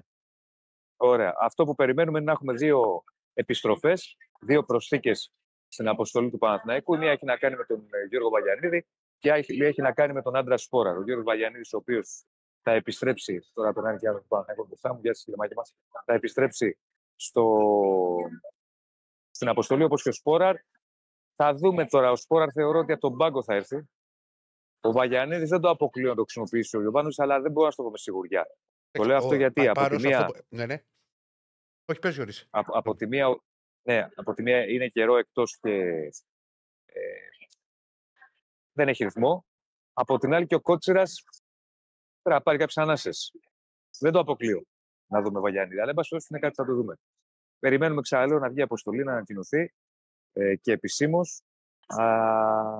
Εντάξει, είναι ένα μάτς. Αφήνει πίσω το Παναθηναϊκός τώρα όλα τα. τι έγινε με τον Μπάουκ, τέλος πάντων τι έγινε όλη την εβδομάδα που πέρασε. Και πάει πλέον για αυτό το μάτς ε, το ε, ευρωπαϊκό με τη Μακάμπι Χάιφα, ένα από αυτά που λέμε εξάποντα. Έτσι, γιατί όταν Δεν έχεις είναι, ο... μόνο εξα... δεν είναι μόνο εξάποντο Διονύση. Ο Παναθηνικός Ναι. έχει κερδίσει πρεμιέρα. Με νίκη Αυτό. έχει, έχει βάλει, όπως το είπα και για την ΑΕΚ πριν, αν κερδίσει τον Άγιαξ, βάζει τις βάσεις για πρόκριση. Είναι σχεδόν, 100%. είναι, είναι σχεδόν, όχι βέβαιο, γιατί τίποτα δεν είναι σίγουρο, αλλά είναι μεγάλο φαβορή για την τρίτη θέση για να συνεχίσει στην Ευρώπη. Ό,τι και να γίνει. Αν πάρει νίκη. Ναι. Αν πάρει νίκη είναι σχεδόν, καπα... σχε... Εντάξει. Αυτό σχεδόν σου λέω. καπαρωμένη τρίτη Ε, θέση. σχεδόν. Ναι. Και μπορεί να Αλλά κοιτάζει... κάνει μεγάλο Ναι. βήμα και για πιο ψηλά αποστολέ. Γιατί, γιατί έχει κερδίσει το φαβορή του ομίλου. Όταν έγινε η κλήρωση, λέγαμε ότι είναι το φαβορή Villarreal και από εκεί πέρα θα παλέψουν οι άλλες τρεις ομάδες για τις υπόλοιπες θέσεις. Δηλαδή Μακάμπι, Παναθηναϊκός και Ρεν. Μετά τη νίκη που πήρε επί της Villarreal, που την αναγκάζει και τη Villarreal την πιέζει να κερδίσει τις άλλες ομάδες στα εκτός που θα πάει. Γιατί σου λέει Villarreal, έχω ήδη μια εκτός έδρας ε, ε, αναμέτρηση την οποία δεν έχω χάσει. Άρα πρέπει Ρεν και Μακάμπι να πάνε να τις κερδίσω. Κάτι το οποίο το βολεύει τον Παναθηναϊκό. Με αυτή την έννοια το λέω. Ε, εντάξει. Ε, Θα είναι σε ένα μάτσα δύσκολη έδρα. Το ξέρεις και εσύ πολύ καλά. Έχει μια πολύ πιεστική και επιθετική έδρα η Μακάμπι Χάιφα. Ένα τελείως διαφορετικό παιχνίδι από όσα είδαμε στα τελευταία. Από τα ελληνικά παιχνίδια. Είναι άλλο πράγμα η Ευρώπη, άλλο η Ελλάδα. Μπορεί να δούμε επίσης το Ρούμπε να επιστρέψει στη μεσαία γραμμή. Μπορεί να δούμε και το Μλαντένοβις να επιστρέψει στο βασικό σχήμα του Παναθηναϊκού. Νομίζω ότι αύριο θα έχουμε περισσότερα για το, το βασικό σχήμα Να- της να σε ομάδας. ρωτήσω, ε, Να σε πάρω σε αυτό. Εντάξει, Ναι. Την τελευταία προπόνηση ένα τέταρτο θα το δείτε. Θα τη δείτε, είναι από την UEFA. Αν θα δούμε, λες άλλοι. Δεν Ναι. το ξέρω ακόμα. Κάτσε να έρθει η ομάδα εδώ να συνοηθούμε να δούμε τι και πώς. Δεν το ξέρω αν θα, αν θα ανοίξουν η προπόνηση. Μπορεί. Μπορεί να το κάνουν. Αλλά σίγουρα θα δούμε αυτή στο γήπεδο παραμονή του αγώνα που Βέβαια, έχεις εννοείται. εσύ. Ένα, ένα τεταρτάκι τελευταίο θα τετάρτο. φέρω. Εντάξει, μικρή σημασία έχει να σου πω αλήθεια. Δηλαδή, αν δούμε ή δεν δούμε την προπόνηση, κατάλαβες. Περισσότερο για μας να δούμε κάποια πραγματάκια, αλλά δεν είναι κάτι το. Να, τραβήξει και- να τραβήξουμε και κανένα βίντεο. Αυτό, στείλω να στις έχουμε κανένα πλάνο, σελίδες, Δείτε, δείτε βίντεο από την προπόνηση του Αυτό. Παναθηναϊκού και πάει λέγοντας. Αυτό. Ναι. Αυτό. Γιατί, Για- όπως γιατί η λες, αλήθεια είναι το για- τέταρτο για- που για μα ένα βάζει η κλικ UEFA. Ζούμε πια. Ναι, γιατί όπως όπως έχεις πολύ καλό το τέταρτο που μας δίνει η UEFA για να τραβήξεις πλάνα ή οτιδήποτε, ε, δεν βλέπεις γιατί υπάρχει χεράκια πάνω και χεράκια κάτω. Βλέπεις ένα δέο. Τι να δεις. Το ζέσταμα, άντε καμιά φασούλα, κανένα κορόιδο, κανένα ρόντο που βλέπουμε τώρα τελευταία. Μέχρι εκεί. Μέχρι εκεί. Ε, Να ξέρεις, λείπεις εσύ. εντάξει, Διονύση, ναι. Λείπεις εσύ, όπως με Τα ακούω. ενημέρωσε ο κ. Στέφανος, και λείπει και ο Μπακαγιώκο από Ναι. το chat. Α, λείπει ο Μπακαγιώκο, ε. Δεν έχω και δυνατότητα να βλέπω το chat τώρα. Ε, μάλλον, δε, μάλλον με έχει άχτη. Δεν ξέρω τι. Εντάξει, συμβαίνει, δεν κάποια θα μανία φτάσουμε έχει σε μαζί. σημείο να πηγαίνουμε αποστολή και να είμαστε με τρία Πώς είπε ο κινητά. Γιωβάνοβιτς; Ναι. Πώς είπε ο Γιωβάνοβιτς, ε, ο Λουτσέσκου έχει μανία με τον Παναθηναϊκό; Θα πω και εγώ σήμερα ότι ο Μπακαγιώκο έχει μανία με τον Δεσίλα. Έτσι. Έτσι. Και να, Να γίνω, πούμε ότι. και να γίνω διετής- και εγώ τσακαλία. Σε ευχαριστώ τον Μπακαγιώκο να πω. Να γίνει. Ναι. Το λέω. Ναι. Λοιπόν. Αλλά θέλουμε κι άλλους. Ε, Διαιτητής είναι Πορτογάλος, ο κύριος Αντώνιο, ο οποίος έχει παίξει, είναι νεαρό, είναι 34χρονο. Ε, πρώτη κατηγορίας του ΕΦΑ, έχει παίξει ένα ΑΕΚ Παναθηναϊκός σε 1-0 και έχει σφυρίξει ένα Παναθηναϊκός σε ΑΕΚ 3-0. Ε, όλη η τετράδα είναι φυσικά. Όλοι, όλοι, Πορτογάλοι. Πορτογάλοι, ναι. Ξέρεις, ξέρεις, ξέρεις πώς λέγεται ο βοηθός; Και Σιλάς. Όχι, ρε φίλε, είπαμε. Πέδρο Μαρτίνς. Καλό, ε. Φοβερό. Έχει κάτι. Όχι. Κάπου έχει ξαναέρθει στη, στη χώρα μας. Κάπου το θυμάμαι κι εγώ. Κάπου το θυμάμαι κι εγώ. Ο Πέτραρος. Λοιπόν, ναι. Ε, ε, και από εκεί και πέρα, σε αυτό το πλαίσιο κινούμαστε Δεν είναι καλή η στο- αιώνη αυτή η στον Διονύση μου. Παναθηναϊκό. Δεν είναι καλή αυτή η αιώνη. Για- Με Πέτρο Γιατί; Μαρτίνς. Ε, γιατί είχε Γιατί; βο- ήταν εντυπωσιακά τα αποτελέσματα του Σεντέρ πηγαίνει. Πέτρο. Ε, ε, ο- του Μαρτίνς. Γιατί πέτυχε σε τέρμι Παναθηναϊκό, λες. Ε, όλα, όλα γενικά τα τέρμι που είχε δώσει. Θυμίσου ότι Παναθηναϊκό πέτυχε όμως. Ναι, ρε παιδί, μου, τώρα σε Πέτυχε ένα πειράζω. Παναθηναϊκό, ο οποίος... Είπε; Όχι, ναι, κι εγώ. Απλά σου λέω ότι πέτυχε και ένα Παναθηναϊκό που δεν ήταν στα... Σε ρωτά, Στα σε καλύτερα ρωτάει τους. ένας φίλος για να μην χάσω χρόνο εγώ τις ερωτήσεις, γιατί εσύ δεν μπορεί να τις δεις. Θα έχει κόσμο Δεν μπορώ, Παναθηναϊκός; όχι, ναι, να μου λες. Θα έχει κόσμο Θα έχει Παναθηναϊκός; κάποιους, όχι, όχι. Θα έχει κάποιους, όχι πολλούς. Τελικά εκείνο Περισσότερους το νομίζω τσάρτερ φέτος... Που... Ρε Διονύση, έχω πιαστεί εγώ. Για λέγε. Ποιο τσάρτερ; Να με πει στην εκπομπή το βράδυ. Μπορεί να πάνε κάποιο παδί του Παναθηναϊκού, άμα συμπληρωθεί ένα τσάρτερ. Παλεφή. Δεν ξέρω. Φαντάζομαι θα κατέβουν. Δεν ξέρω τώρα τι Ναι, έκαναν. ναι. Α, Μιλάς οκ. για την Παλεφή. Ναι, δεν το ξέρω. Δεν το ξέρω. Τι έκανε. Θα έχει κόσμο. Ε, το περισσότερο κόσμο νομίζω ο Παναθηναϊκός τον έχει με τη Ρεν. Στα εκτός έδρας. Θα έχει και με Villarreal, αλλά με τη Ρεν νομίζω ότι θα είναι ο περισσότερος κόσμος γιατί κάποιοι θα το συνδυάσουν και με μπάσκετ. Παίζει ο Παναθηναϊκός κοντά στο Βερολίνο μετά για να πάει. Ε, εντάξει, κοίτα να δεις. Και η Μακάμπη θα έχει πίεση γιατί προέρχεται ευρωπαϊκά τουλάχιστον από ήττα. Η Μακάμπη είναι- την έχουν δει στον Παναθηναϊκό, την έχουν κατασκοπεύσει, δηλαδή έστειλαν και άνθρωπο να τη δουν από κοντά. Αναλύει ο Γιωβάνο του παίκτε του και αύριο θα το κάνει πο- και σήμερα θα το κάνει πολύ. Και αύριο φυσικά το παιχνίδι της Μακάμπη. Είναι μια ομάδα η οποία είναι πολύ επιθετική. Της αρέσει αυτό το στυλ και καλή, επικίνδυνη επιθετικά. Και μια ομάδα που έχει και κενά πίσω. Δε- δεν είναι δηλαδή δεν είναι και η ομάδα με τη μεγαλύτερη ισορροπία. Μια ομάδα που θέλει προσοχή, μια έδρα που θέλει κυρίως το ξεκίνημα στα 15-20 λεπτά πρώτα ο Παναθηναϊκός να, να το κοντρολάρει κάπως το, το όλο πράγμα για την όλη κατάσταση, γιατί ξέρεις και εσύ θα έχει ενθουσιασμό. Την έχεις ζήσει, ναι, δεν έχεις ζήσει αυτή την έδρα. Είχε πάει. Πέρυσι. Βέβαια, εγώ είχα πάει σε hardcore Μπράβο. συνθήκες Αύγουστο. Ναι, ναι, όχι, λέω για την έδρα, δεν λέω τώρα για τη Σου- θέση. σου- Εννοώ ότι τον κόσμο και το, Α, ναι. και Απλά το να ξέρεις, πουσάρισμα και το μπιζάρισμα. το... Ναι. Δεν είναι να πεις έδρα δηλαδή στην οποία θα πεις που ήρθα. Δηλαδή δεν θα πας στο Βελιγράδι σε κάποια ομάδα να ξέρεις που γίνεται Είναι όμως κόλαση. έχουν, έχουν Ε, κόσμο. έχουν, έχουν έχουν κόσμο. την έδρα τους. Δεν είναι όμως, δεν θεωρώ εγώ, ξέρεις ότι θα πεις. Είναι συνηθισμένοι οι παίκτες των ελληνικών ομάδων σε τέτοιες έδρες. Ναι. Βέβαια, α, για, σίγουρα ο Γιοβάνοβιτς, γι' αυτό ήθελα να σου πω, ήθελα να ολοκληρώσεις και να συζητήσουμε και, και περισσότερα πράγματα, Διονύση μου. Ε, ξέρει από υγρασία γιατί ήταν στην Κύπρο. Απλά στο Ισραήλ είναι χειρότερα τα πράγματα Και στα- για μένα. και στα Εμιράτα. Και στα Ε. Εμιράτα. Ε, τα Δηλαδή είναι Εμιράτα δεν λίγο- έχω πάει. Λοιπόν, πάντως στο Ισραήλ. Αλλά δεν δεν παίζει, δεν παίζει ο Γιοβάνο. Κατάλαβες. Δηλαδή, ο Γιοβάνο στον πάγκο θα είναι. Δηλαδή, Ναι. και να ξέρει από υγρασία, οκ. Θα ιδρώσει, θα αυτός, θα το συνηθίσει. Το θέμα είναι οι Πάντως, παίκτες. Θα σου Γι' πω αυτό, μόνο ότι όπως είπαμε- πέρυσι, πέρυσι, βέβαια ήταν Αύγουστος. Έχει διαφορά δύο μήνες. Φίλε, ήταν, σα- έκανα τη μετάδοση και ήταν σαν να έχω κάνει μπάνιο. Ε, είναι δύσκολες μου τώρα χώρες αυτές. Είναι δύσκολες. Φαντάσου τώρα έχουμε Οκτώβρη μήνα και βλέπεις ότι πάνε μια μέρα νωρίτερα. Και πάλι Βέβαια. θα έχεις ζέστη, όχι όπως τον Αύγουστο. Ναι, ναι. Θα έχεις ζέστη. Είναι, είναι δύσκολες καταστάσεις. Εντάξει, τι να κάνουμε τώρα. Πρέπει να ανταπεξέλθεις. Έχει πάει και ο Παναθηναϊκός παλιότερα καλοκαίρι. Όχι με τη Χάιφα. Μα κάνει δηλαδή. Είχε, παίξει, που είχε περάσει πολύ δύσκολα η αλήθεια. είναι, Είχε αποκλειστεί κιόλας. Εντάξει, τώρα είναι παιχνίδι ομίλων. Εγώ να σου πω την αλήθεια, έχω μια αισιοδοξία. Να σου πω ότι περισσότερα αύριο αλλά έχω μια αισιοδοξία για θετικό αποτέλεσμα στον Παναθηναϊκό. Δηλαδή, μπορεί ο Παναθηναϊκός να προέρχεται από ισοπαλία με τον Πάκου που δεν είναι καλό αποτέλεσμα στη λεωφόρο.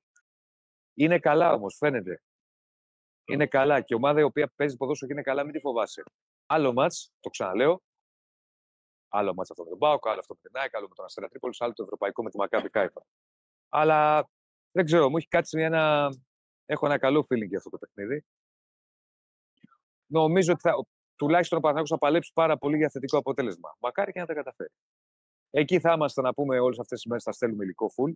Θα βγαίνουμε από εκεί για τον κόσμο και για το κανάλι και για την εκπομπή για να έχει όσο το δυνατόν περισσότερη εικόνα μπορεί από, το, από την αποστολή του Παναθηναϊκού στο Ισραήλ, όπως και εσύ όταν θα πας στο, για τον Ολυμπιακό. Ναι, απλά σε εμάς ξέρεις, έχει το, Ε. η διαφορά, η διαφορά Διονύση είναι ότι εμείς θα είμαστε μόνο ουσιαστικά με, με, θα ξάμαστε στο αεροπλάνο που ταξιδεύουμε με το τσάρτερ μαζί με την αποστολή του Ολυμπιακού.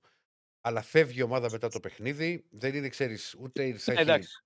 Πας, Είναι πας και πιο μακριά η σφαιράτα πόλη εσύ. σε σχέση με το αεροδρόμιο, είναι 160 χιλιόμετρα. Το- ναι, πας πιο σφαιράτα. Ναι. Εν πάση περιπτώσει, θα δώσουμε εικόνα στον κόσμο. Ωραία είναι αυτά, να, να βλέπει και ο κόσμος από το εξωτερικό λίγο το πώς ζουν οι Βεβαίως. ομάδες και το πώς ε, κυλάει ας πούμε, η καθημερινότητα της ομάδας πριν το μάτς. Εντάξει, κατά τη διάρκεια του μάτς το βλέπουν και μετά το παιχνίδι. Οπότε ό,τι μπορούμε θα, θα προσπαθήσουμε να δώσουμε όσο περισσότερη εικόνα μπορούμε στο, στον κόσμο μας βλέπει. Πόσα like έχουμε, φίλε; Α, δεν Πόσα αλλάζει like αυτό, έχουμε, βλέπεις. ε, κύριε Στέφανε; Με 258 like Δεν δεν, θε- πάμε. Δεν πάμε. πουθενά. Δεν, δεν, ή- έδωσα μάχη να ξέρεις ότι με 258 δεν πάμε πουθενά. Θα φτάσεις 500. Αυτά. Ο χιλιάρικο ήθελα και να σου βάλω το γυαλιά. Να τα βγάλω από μένα και να σου Ναι. πω πάρτα. Ναι, Λοιπόν, ναι. ε, επειδή έχουν στείλει, ε, νομίζω ότι ο Γερεμέγεφ δεν, είναι, δεν είναι στη λίστα. Όχι, δεν είναι στη λίστα. λέει, όχι. Ωραία. Δεν μπορούσε μόνο να πάρει τώρα τρεις επιθετικούς στη λίστα. Όταν παίζεις με έναν επιθετικό στην κορυφή, να πάρεις τέσσερι επιθετικούς στη λίστα, ποιο θα αφήσεις εκτός; Ναι, ναι, ναι, ναι, ναι, ναι. Έχει, το, το καταλαβαίνω. Κάτσε να κάτσω. Δεν είναι λίγο. ότι παίζεις με Κάτσε, δύο. Διονύση. Έμεινα στο πλάνο. Ναι. Έμεινα στο πλάνο, άντεξε το. 23 από πάνω. Ακούς, 23 έχει εδώ. Τι 20, 23 βαθμούς. Ε, Με το καλό, τη- με το καλό την ψήξη. Τι να πω. έψεξε. Έμα είναι δυνατόν. Να και εδώ ξέρεις έτσι. Και πολύ κόσμο. Πολύ κόσμο στο αεροδρόμιο. Πάρα πολύ. Δηλαδή είναι Αύγουστος μήνας. Δεν ξέρω τι γίνεται. Και εσύ για ανάπτυξη βλέπω. Τα έλεγε και ο Άκης, τα λες και εσύ. Κόσμος, ταξιδεύει ο κόσμος. Για... Ε, ταξιδεύει ο κόσμος. Καλό είναι αυτό να ταξιδεύει ο κόσμος. Δεν βλέπω πολλού Έλληνες στην Τι, τι αλήθεια. βλέπεις. Ε... Δεν βλέπω πολλούς Έλληνες στην αλήθεια, επειδή μου λείπει η ανάπτυξη. Περισσότερο ξένους βλέπω, αλλά εν πάση περιπτώσει. Να πούμε Καλό πριν είναι. πάμε. Τι- Ε, πριν σε ρωτήσω, ξέρεις. Για... Ναι, για ενδεκάδες και όλα αυτά που ρωτάνε εδώ οι φίλοι και συστήματα. ενδεκάδες αύριο. Αύριο, αύριο ενδεκάδες. Ε, Είπα περίμενε, κάποια δε- πράγματα στην Α, αρχή; Κάτσε να πούμε ότι είμαστε μαζί μας η Μπέτσοπ, η κοριγάρα μας, Βεβαίως. με τα μπαλάκια τα Βεβαίως. οποία δεν έχει στα χέρια του αυτή τη στιγμή ο Διονύσης. Πώς ζεις χωρίς Ναι, μπαλάκι; μακάρι να είχα ένα τώρα. Ναι, ρε, Ε, είχα συνηθίσει, η αλήθεια είναι αυτή. Είχες Είχα συνηθίσει. συνηθίσει κάθε μέρα αυτές τις ώρε να έχω τον μπαλάκι της Μπέτσο. το- Δεν πειράζει. Δεν πειράζει. Δεν πήρες και ένα εκεί, στη Χάιφα. Θέλατε. Για ενδεκάδα που με ρωτάς, Ναι, ρωτάει ο Όπως κόσμος σου και είπα, για θα- σύστημα. Να λέει, λέει λέει εδώ ένας φίλος να βάλει τον Αράο ξανά. Και όχι τον Πέρες προφανώς.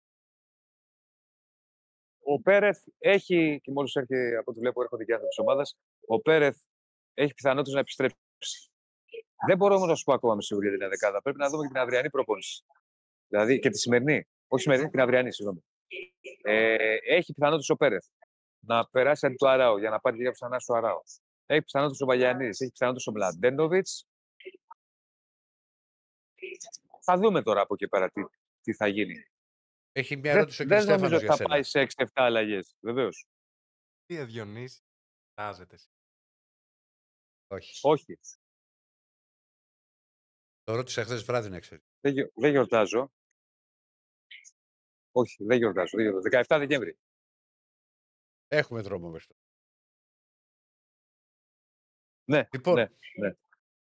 Ε, σήμερα, θα έχει, προ- σήμερα θα έχει προπόνηση εκεί. Όχι, ή έκανε στην, ε, στην Ελλάδα; Κα- Έκανε εδώ, έκανε εδώ. Έκανε εδώ προπόνηση.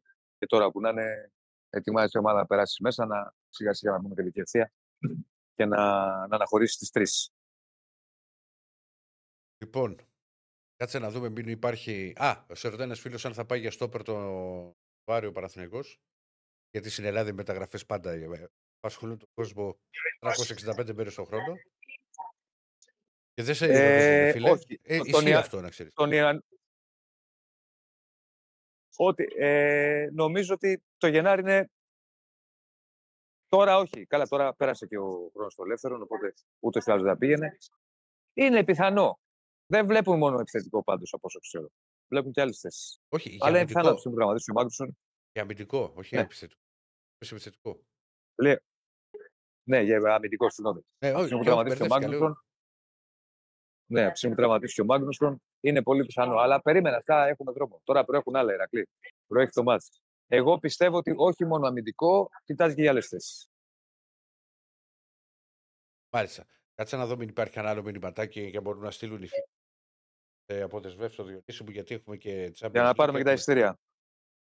Να πάρεις; Καλά, Τα ο εισιτήρια, Διονύσης- φίλε. Και δεν έρχονται να στα φέρουν χέρι με χέρι εκεί. Δεν είναι μπορεί να έρθει η ομάδα μου τα φέρει χέρι με χέρι. Είναι δυνατόν. Τι Εντάξει, φίλε, είμαστε. Ο Διονύσης ο Δεσίλας είσαι. Έχετε και ένα, έχεις και ένα site, έχεις και μια εκπομπή, έχεις και μια βραδινή εκπομπή. Πάμε, πάμε. Πάμε να πάρουμε τα εισιτήρια. Ηρακλή, λέγε.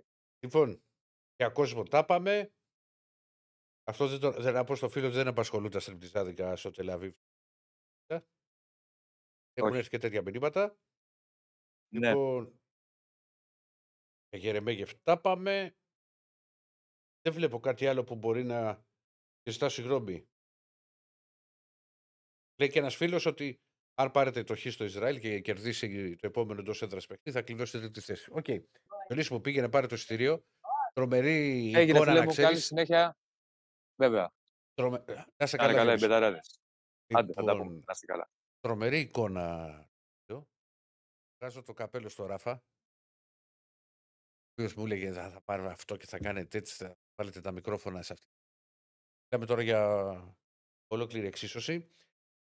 Αύριο θα είναι περισσότερο παιδιά ο Διονύσης μαζί μας γιατί θα έχει φτάσει στο Ισραήλ, θα είναι από το δωμάτιο θα, ή, ή μπορεί να βγει απ' έξω πάλι να μας δείξει μια παραλία από τη Χάιφα.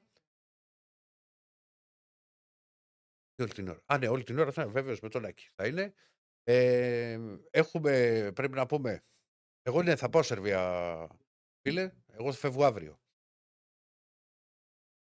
Και πετάμε λίγο μετά την εκπομπή και γι' αυτό θα βγω στη- στη- στο κίνημά της. Ε, να πούμε ότι πω ξανά για το χωρικό, την Pet Shop και φυσικά ξεκινάει και η καινούργια εκπομπή στους ράδες οι οποίοι θα το κάνουν 24 ώρο το πρόγραμμα, το βλέπω εγώ, ε, σιγά σιγά, με, με Μπογρίνιο. Ρίξε το τρένο.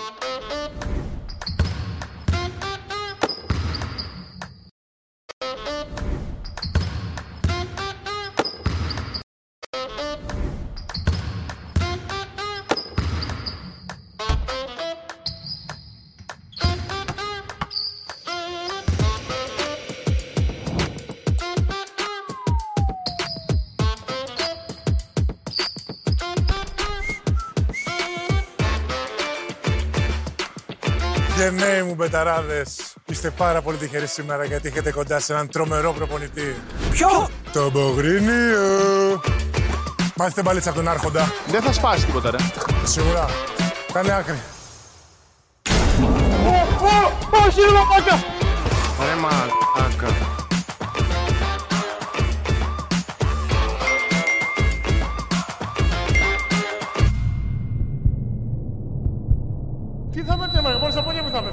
έτσι και γλίστησα.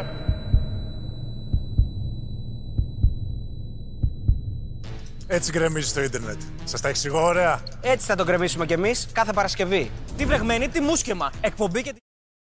Λοιπόν, είδατε το, το φοβερό τρέιλερ της νέας εκπομπής. Από Παρασκευή λοιπόν εκπομπάρα με Euroleague, τη βρεγμένη τη μουσκεμα. Κάθε Παρασκευή 11 και 4 με 1 και 4. Με Θεό, με Αριστοτέλη και με Μπόγρι. Τρομερό. 11 και 4 με 1 και 4. Δεν νυχτάνε τα παιδιά. Λοιπόν, αυτό, βλέ, ε, αυτό βλέπω. Σακίλ Ονίλ έγινε ο Μπόγρης. Πώ έσπαγε τι μπασκέτε και τι ε, κατεδάφιζε. Πάμε like και για Μπόγρη, πάμε like και, και για Δεσίλα που τώρα θα αρχίσει το άγχος του γιατί ψιλοτρέμει τα αεροπλάνα. Ακούνε. Αρκετά. Έκανε σε ένα σημείο. Είπα αμάν. Αυτά ακούω να ξέρετε στο, α, στο τηλέφωνο. Να φέρω και τηλέφωνο εδώ γιατί έχουμε Και το ρεπορτάζ ρίξε, κύριε Στέφανε. Στέφανε. Έχεις αρχίσει, έχεις μπει στο κλίμα, συνεννοούμαστε με κλειστά τα μάτια πλέον. Έχουμε και λέμε ότι δεν βγήκε μόνο ο διαιτητής του Παναθηναϊκού. Και, και στο παιχνίδι της ΑΕΚ, επειδή έχει την ώρα που βγήκε, το είπαμε το Α, με τον Άκη είναι ο Σλοβαίνος Ματέι Γιουγκ στο ΑΕΚ Άγιαξ. Ο Νόμπρε, τον είπε ο, ο Αντώνιο Νόμπρε στο Μακάμπι Χάιφα. Στον Ολυμπιακό είναι ο Μπενουά Μπαστιέν και στο και ο Σότσα, ο Σότσα που έχει έρθει τώρα στη... στον ντέρμπι, ΑΕΚ Παναθηναϊκός. Τους έχουμε μάθει όλους πια τους διαιτητές. Ωραίο αυτό το πράγμα με τους ξένους. Θα λέμε, «Α, ο Σότσα, αυτό το ψηλό παιδί. Βέβαια. Λοιπόν, και έχουμε τώρα στο, στον Ολυμπιακό ο κύριος Μπενουά Μπαστιέν, ο οποίος έχει σφυρίξει τρεις φορές ε, παλαιότερα το, τον Ολυμπιακό. Στη, με, στη νίκη πρόκριση στο 3-1 με τη Μίλαν, Europa League, αλλά έχει και δύο ήττες. Ευχαριστούμε το. Πάμε 2-2. Ε, ήταν στο 1-0 από τη Χαπόλη Μπερσεβά. Πω. Κάτσε που έχει πάει. Και, και το 3-1 από τον Ερυθρό Αστέρας στους ομίλους της Champions League. Μεριά εκεί. Τα έκανε όλα. Για που είχε χάσει. Κάνετε. Ήταν, έχει σφυρίξει και ένα μάτσο του Παναθηναϊκού. Μπιλμπό Παναθηναϊκός 1-0. Τα προκριματικά του Europa League. Καλά τα πάμε. Μία νίκη. Βασικά αύριο να, την Πέμπτη να κάνουμε το 2-2 γιατί δεν γίνεται. Ε, όσον αφορά τον, ε, τον διαιτητή. Τώρα έχουμε αρκετά τα πράγματα και να πούμε για Ολυμπιακό. Ε, το λεπτό. Ανοίξω τα κοιτάπια μου γιατί παιδιά είμαστε και στην ηλικία, ε. Έχουμε και λέμε. Αν θα πάω σε Σερβία που με ρωτάει εσύ, βεβαίως και θα πάω. Θα πω πρώτα απ' όλα ότι είναι δύσκολα, αρκετά δύσκολα να παίξει ο, ο Φρέιρε το παιχνίδι με την Μπάτσκα Τόπολα. Είχε νιώσει αυτό το τσίμπημα όπως είχε ακουστεί είναι γνωστό στο ματς με τα Γιάννενα, αλλά τελικά προφανώς θα... δεν του έχει ξεπεράσει εντελώς. Θα πολύ κρίσιμη σημερινή προπόνηση και η αυριανή που θα δοκιμάσει να προπονηθεί σε κανονικούς ρυθμούς. Αν το καταφέρει, τότε Φρέιρε θα μπει στο, στην αποστολή της ομάδας και θα αναχωρήσει για τη Σερβία η οποία θα φτάσει η ώρα Σερβία θα είναι 5 και, 5 και 20 5 και 20 θα προσγειωθεί στο, στο Βελιγράδι. Θα έχει κόσμο Ολυμπιακός. Πηγαίνει να αντιμετωπίσει μια ομάδα η οποία δεν λέει τίποτα από την άποψη από το όνομά στους περισσότερους δεν λέω, δεν λέω ότι είναι του πεταμάτου, αλλά κανείς δεν ξέρει το... την εικόνα της. Πάντως, φέτος δεν έχει χάσει παιχνίδι. Όσον αφορά το, το άθλημά της, σε 8 μάτς έχει 6 νίκες και δύο σοπαλίες. Είναι στη δεύτερη θέση, δύο βαθμούς πίσω από την ε, Παρτιζάν. Παίζει σε ένα πολύ μικρό γήπεδο 4.500 θέσεων. Δηλαδή, μου, μου, κάνει, μου κάνει εντύπωση και όπως ο προπονητής, ο Ζάρκο Λάζετιτς, αχρίαστη πληροφορία της ημέρας, ήταν, προπο, ήταν ποδοσφαιριστής στη Ρόδο την περίοδο 2009-2010. Κατάφερε να μπει σφινά ε, σε όλους του, το, στο Παρτιζάν και στον Ερυθρό. Γενικά έχει πραγματοποιήσει μια αρκετά καλή α, πορεία και γι' αυτό πήγε στα προκριματικά του Champions League, αλλά αποκλείστηκε από την Πράγκα και στο μάτς φιλού. Το πάλεψε μέσα στην Αγγλία που προηγήθηκε με την ένα αλλά στο Έγινε το παιχνίδι και έγινε το παιχνίδι 3-1. Ο Ολυμπιακός κακά τα ψέματα, να συζητάμε τώρα, πάει στη Σερβία για να κερδίσει. Αυτός είναι ο στόχος. Τώρα μου πει κάποιος ότι η δεν είναι. Αλλά όταν έχει, έχει χάσει το πρώτο μάτς, λεπτομέρειες για μένα και ότι οι Γερμανοί εκμεταλλεύτηκαν τα λάθη που έκανε ο Ολυμπιακός και δεν εκμεταλλεύτηκε τα λάθη των Γερμανών. Έχουμε πει αυτά. Ο πρέπει να πάρει την νίκη. Θα έχει κόσμο στο πλευρό. Δεν ξέρω ακόμα να σας πω πόσοι φίλοι τον θα βρεθούν στη Σερβία για το, για το συγκεκριμένο μάτς. Εάν δεν μπορέσει ο Φρέιρε, γιατί ο Ρέτσος κανονικά και θέλω να δω και εγώ και τη τελευταία προπόνηση και την άλλη, αλλά νομίζω ότι η ενδεκάδα που έχω στο μυαλό μου είναι πολύ μεγάλες πιθανότητες. Δηλαδή, ήταν ο Πασχαλάκης κάτω από τα δοκάρια ψήφισε κύριε Στέφανε για να βλέπω τα μηνύματα. Ε, ήταν ο Πασχαλάκης από τα δοκάρια, Ροτινέη Ορτέγκα, Ρέτσος Ντόι στο κέντρο της άμυνας. Εάν λέμε τώρα δεν προλάβει Φρέιρε. Θα επιστρέψει ο Έσε που πήρε τη ανάσταση μαζί με τον Καμαρά, Φορτούνης Ποντένσε, Μασούρας και, και Ελκάμπη. Εγώ αυτό κατά. Αυτή την δεκάδα βλέπω. Από εκεί πέρα για να δω. Τι να πω. Το μικρόφωνο πού το θες πάλι; Το κατεβάζω αγόρι μου, ναι. Δεν είναι να το φτιάξαν σε δύο κόσμους. Άσε ρε με τα like όλους ζητάς, ζητάς. Το φτιάξα, ωραία. Το... Εδώ το θες. Εδώ, εδώ. Φέρνει το πρόσωπό μου, γιατί μου βάζετε και χέρι ότι φέρνει το μικρόφωνο και δεν φέρνει το πρόσωπό μου. Λοιπόν, τι γίνεται με τον ήχο, το φτιάξαμε. Χίλια συγγνώμη, παιδιά, που μου σέλετε για το μικρόφωνο. Ε, ρε. Να δούμε, να δούμε, να δούμε. Ο Φρέιρε μου λέει έδωσε δωράκι με τη, με τη Φράιμπουργκ. Ναι, έδωσε δωράκι με τη Φράιμπουργκ, αλλά δεν μπορώ να του πάρουμε το κεφάλι. Ε, έκανε λάθος. OK, okay, δεν ήταν τόσο δυνατή η μπαλιά και νομίζω ότι και ο Πασχαλάκης ήταν το να βγω και να μην βγω σε εκείνη τη φάση. Να βγαίνω, δεν βγαίνω, βγαίνω, δεν βγαίνω. Τελικά δεν βγήκε. Ήταν ένα εύκολο γκολ το οποίο έβαλαν ε, οι Γερμανοί, όπως και το δεύτερο που πέτυχαν, το πέναλτι που έκανε ο Ρίτσο. Τώρα είναι άλλο μάτς, παιδιά. Το ξεχνάει ο Ολυμπιακός. Ο Ολυμπιακό βρίσκεται σε πολύ καλή κατάσταση και το έχει δείξει με την εικόνα που έχει στο, στο ελληνικό πρωτάθλημα, ακόμα και με τη Φράιμπουργκ.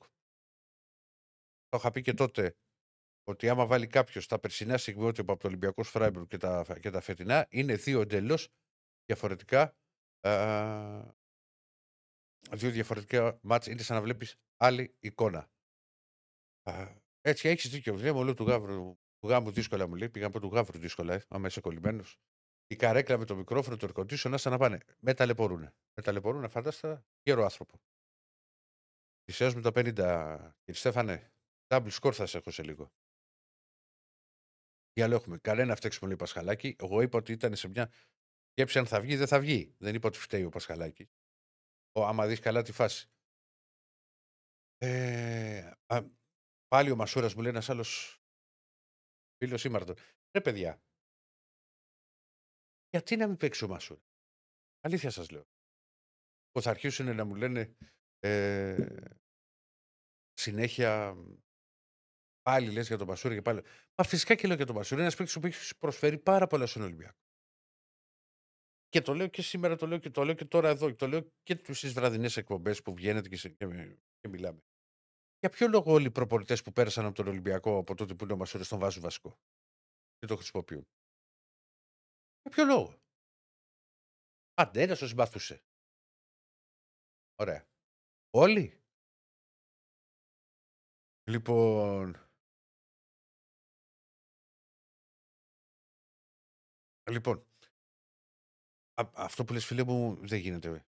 Δεν το λες και για πράγματα δεν πάει να παίξει με την καφά μας. Ο Μασούρας ε, του έχει βρει ο Μαρτίνεθ θέση η οποία, το, η οποία του, του, του, ταιριάζει περισσότερο. Τον βολεύει πάρα πολύ. Αυτή του δεύτερου επιθετικού. Γιατί ο Ολυμπιακός παίζει. Δεν είναι 4-2-3-1.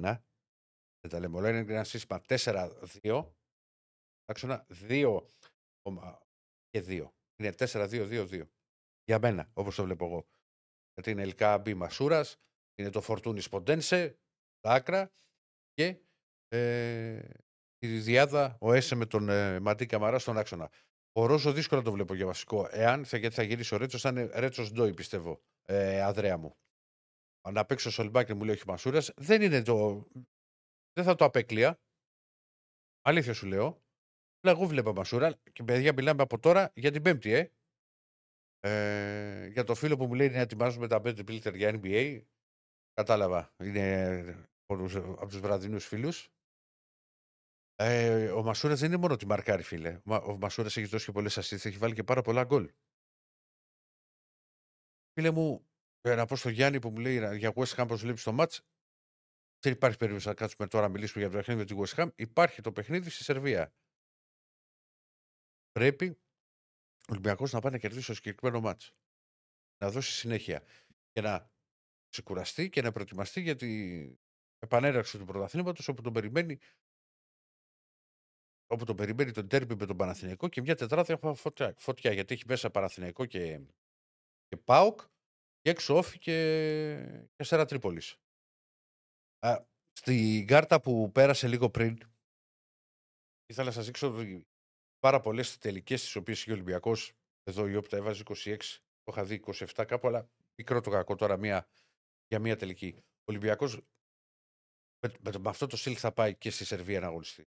Θα πάει να βγάλει τις τελικές, θα πάει να παίξει το παιχνίδι του. Δεν αλλάζει πλάνο ο Μαρτίνεθ. Πουθενά. Δεν λέω τώρα θα πήγε να παίξει στο Μόναχο, αλλά και εκεί θα κρατούσε μια πισινή ότι θα πάει να παίξει με το ίδιο ακριβώς στυλ. Ένα παράδειγμα, Μόναχο και νόημα για την, για την Μπάγκερ. Ο Κώστας μου λέει ότι συμφωνεί με Μασούρα, αλλά θα πρέπει να τελειώσει λέει, το, τα τελειώματά του. Αυτό που έκανε με τη Φράιμπουργκ ήταν ντροπή. Δεν ήταν ντροπή, φίλε μου. Α, δεν του βγήκε καλά το πλασέ. Και είναι πολύ μεγάλη ευκαιρία γιατί θα γινόταν το 2-1 και όχι το 1-2. Όπως και στην ευκαιρία του Ελκαμπή στο 0-0, θα γινόταν το 1-0 και τελικά έγινε το 0-1 στην επόμενη φάση. Αυτό πλήρωσε πάρα πολύ ο Ολυμπιακός. Τα παιχνίδια. Το, συγγνώμη, στο πρώτο παιχνίδι με τη Φράιμπουργκ. Πόσο, πόσο πιο κοντά, ρε Κώστα, να το πάω αυτό το μικρόφωνο; Κάτσε, κοίτα αδερφέ που είμαι; Έλα. Οχ, οχ, οχ, οχ, οχ, οχ. Δεν θα σε δούνε. Ε, τι κάνεις, θα τα γκρεμίσεις όλα. Χέρι και Στέφανο, να σε τραβήξω να σε δούνε. Εδώ το θες. Θα σπάσω καναδόντι.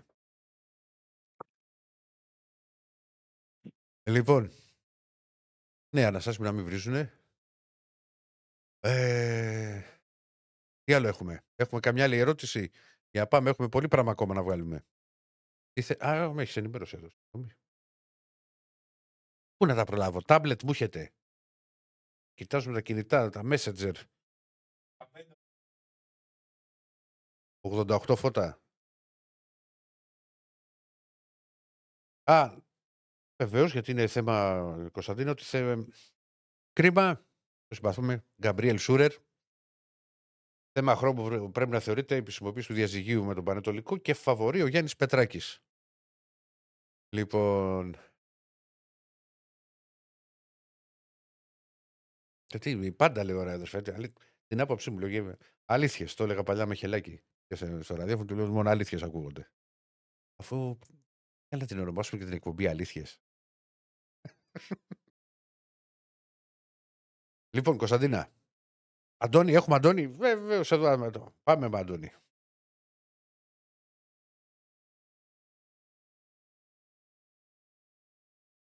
το. Τι, τι, τι, χρωματάκι είναι το μπλουζάκι, θέλω να μου πεις. Ε, κόκκινο, κατά κόκκινο. Όχι, μου κάνει. Είναι η δυσχρωματοψία μου, είναι λίγο πιο ανοιχτό. Ματζέντα είναι, που λέγει ο Δεσίλια, σαν είναι ματζέντα. Ο... Κωνσταντίνα, τι είναι τελικά; Φοράω τέτοιο πράγμα. Πώς το είπαμε; Άσε κι εγώ, άμα το ξαναπώ, θα πάθω κάτι στη γλώσσα μου. Παιδιά, είναι, είναι, είναι, κόκκινο, αλλά έχει ξεβάψει. Επειδή θυμάμαι ακριβώς πότε το πήρα. Δηλαδή, ναι. ήταν ένα φιλικό του Πάουκ στην Αγγλία ναι. με την QPR και πριν το μάτι είχαμε κάνει βόλτα και ήταν ένα μαγαζί που πουλούσε τις μπλούζες με το κιλό. Με το κιλό. Έπαιρνες μπλούζες, τις ζύγιζες πόσο είναι και έπαιρνες. Και είχα πάρει καμιά, ξέρω εγώ, καμιά τέτοια μπλουζάκια ίδιου 15-20. Και έχουν αντέξει, δηλαδή έχουν περάσει 9 χρόνια. Και πόσο πήγαινε το κιλό; Ε, 11 λίρες. Πες τώρα 14 ευρώ χοντρικά. Ναι. 14 ευρώ, 24 μπλουζάκια, λες και πλην και τα 7 να μου σκιστούν. Έλα το συζητάς.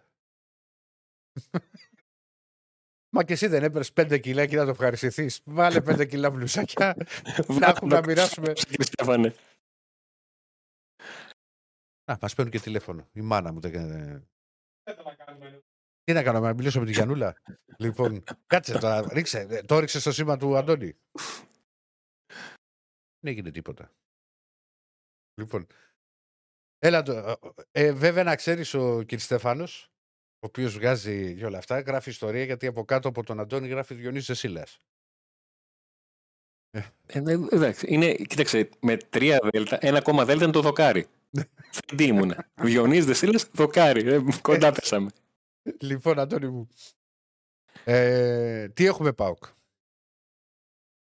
Λοιπόν, εμ, έχουμε τη χθεσινή προπόνηση στην οποία το, η πρώτη σκέψη είναι να μην υπήρχε το οποιοδήποτε απόνερα όσον αφορά το παιχνίδι με τον Παθηναϊκό από κάποιο πρόβλημα, κάποια ενόχληση, δεν υπήρχε κάτι τέτοιο. Οι μόνοι που εμ, δεν υπολογίζονται και είναι στο δελτίο των απόντων είναι ο Μάρκος Αντώνιο και ο, ο Φίλιππε Σοάρες. Ο Φίλιππε Σοάρες, βέβαια, δεν έχει και δικαίωμα συμμετοχής στην, ε, στην Ευρώπη. Οπότε αυτό που μένει να δούμε είναι ο τρόπος με τον οποίο θα διαχειριστεί ο Ρασβάλλον Τσέσκου ε, τους παίκτες που έχει στην διάθεσή του με όλα όσα έχει κάνει τα προηγούμενα παιχνίδια. Ε, για το μάτς με την Άιντραχτ το, στις 10 το βράδυ της Πέμπτης στην ε, Τούμπα. Με βάση τον τρόπο σκέψης και τον τρόπο δράσης του Ρασβάλλον Τσέσκου η μεγάλη συζήτηση πέφτει στην, στη μεσαία γραμμή. Ε, από τη στιγμή που έχουν πάρει συνεχόμενα παιχνίδια, έχει πάρει συνεχόμενα παιχνίδια το δίδυμο ε, Τσιγκάρα Σβάμπ, είναι πολύ πιθανό να δούμε το δίδυμο με ΙΤΕ ως ΔΟΕΦ. Εγώ στο πίσω μέρος του μυαλού μου έχω και το αν θα σκεφτεί ο Ρασβάν Λουτσέσκου ε, να πάει με τρία χαφ, με τρεις εσωτερικούς μέσους και εντός εικόν να στείλει τον Κωνσταντέλια αριστερά αν τον θέλει να τον κρατήσει στην, ε, στην ενδεκάδα.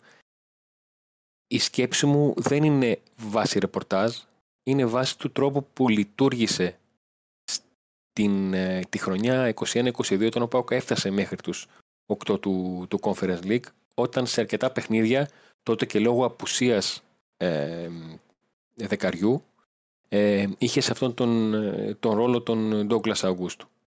Δηλαδή δεν θα, με κάνει, δεν θα μου κάνει μεγάλη έκπληξη αν μάθω ότι στην προπόνηση δοκίμασα ένα ε, σχήμα με τσιγκάρα με ιτέος ΔΟΕΦ, τσιγκάρα στην βάση και με ιτέος ΔΟΕΦ μπροστά τους για να έχει ανάμεσα σε Ζήφκοβιτς, Κωνσταντέλια, Τεσπότοφ και Τάισον να διαλέξει δύο από αυτούς για τα άκρα και να έχει στην κορυφή πιθανότατα τον, ε, τον Σαμάτα. Το, επαναλαμβάνω δεν το βάζω ως ρεπορτάζ, το βάζω ως σκέψη Ανέφερες νωρίτερα στο ρεπορτάζ του Ολυμπιακού ότι ο Μαρτίνεθ έχει ένα πλάνο και το ακολουθεί. Ναι. Είναι θέμα του κάθε προπονητή να το πω έτσι Το πώς ναι, ναι. Ε, ε, ε, εμένα η σκέψη μου πάντα πηγαίνει το πώς ένας προπονητής θέλει να χάσει ένα μάτς. Και εννοώ να είναι καλά με τον εαυτό του ότι εγώ αυτό διάλεξα, αυτό διάβασα, αυτό κάνω, αυτό έχω πει στους παίκτες μου. Αν δεν μου βγει, δεν μου βγήκε. Κοίτα, πάνω, γιατί μου πέταξες, ξέρεις, μου στην assist. ο Μαρτίνεθ ξεκινά με το το σταθερό του πλάνο, αυτό το. Για μένα έτσι το ονομάζω το 4-2-2-2. Γιατί και, παιδί το, λες, το λες έτσι διότι ναι. υπάρχουν παίκτες που, που, που έχουν αρκετά ελεύθερο ρόλο. Δηλαδή ο Μασούρας μπορεί να παίξει και δεύτερος επιθετικός. Οπότε το Ποντένσε δεν μπορείς να το βιδώσεις κάπου. Όχι. Αμέσως είναι δύο ουσιαστικά, που δεν μπορείς να τους πεις ότι είναι βιδωμένοι κάπου. Ναι, είναι στην κορυφή ο Λικαμπή. Ξεκινάει με το Μασούρα από πίσω του στα δεύτερο επιθετικό. Κά, κάτι έχουμε Κύριε Στέφανε, λοιπόν, ξεκινάει ο Μασούρα σαν δεύτερο επιθετικό. Σου λέω, σαν παράδειγμα, είναι ο Φορτούνης και ο Ποντένσε. Αυτοί οι τρεις παίχτες όμως μπορούν μέσα στο μάτς να αλλάξουν θέσεις. Δηλαδή να πάει ο Μασούρας αριστερά, να πάει ο Ποντένσε πίσω από τον επιθετικό, να πάει ο Φορτούνης πίσω από τον επιθετικό, να αλλάξει πλευρά, να πάει από δεξιά ή να πάει από αριστερά. Το κάνει αυτό το τρικ. Αυτό που κάνει ο Μαρτίνεθ είναι ότι ανάλογα με την εξέλιξη του ματς, εκεί μπορεί να αλλάξει το σύστημα. Έχουμε δει, βάλει... γιατί βάζεις... Έχουμε δει να βάλει τρίτο αμυντικό χαφ για να κρατήσει ναι. αποτέλεσμα. Έχουμε δει ακόμα και το extreme στην πρεμιέρα, δεν θα το ξεχάσω ποτέ που μπήκε ο Ιμπόρα δεκάρι, αλλά και εκεί είχε λογική, γιατί όταν έδιωχνε η αμυντική του Ολυμπιακού, επειδή δεν υπήρχαν ανάσες πρώτο επίσημο μάτι σεζόν, μετά το ναι. 70 και με την Γκέκ να έχει παίξει το πέμπτο που είχε πολύ περισσότερα τρεξίματα. Ήθελε τον Ιμπόρα να παίρνει τις κεφαλιές μπροστά, σαν δεκάρι, για να τις πάει δεξιά-αριστερά ναι. και να κερδίσει ο Ολυμπιακός χρόνο. Άρα ε, οι, οι όποιες του αλλαγές, οι όποιες του κινήσεις είναι βάσει των χαρακτηριστικών των ποδοσφαιριστών. Γιατί νωρίτερα άκουσα το ένα δίλημα Μασούρα Σολμπάκεν που είναι εντελώς διαφορετική παίκτη όσον αφορά το στυλ τους. Ναι, αλλά μπορεί να παίξει και, και, και ο Σολμπάκεν. Μπορεί να βάλει, μπορεί να βάλει το Σολμπάκεν στα άκρα και να βάλει τον Ποντέλ σε πίσω από τον επιθετικό.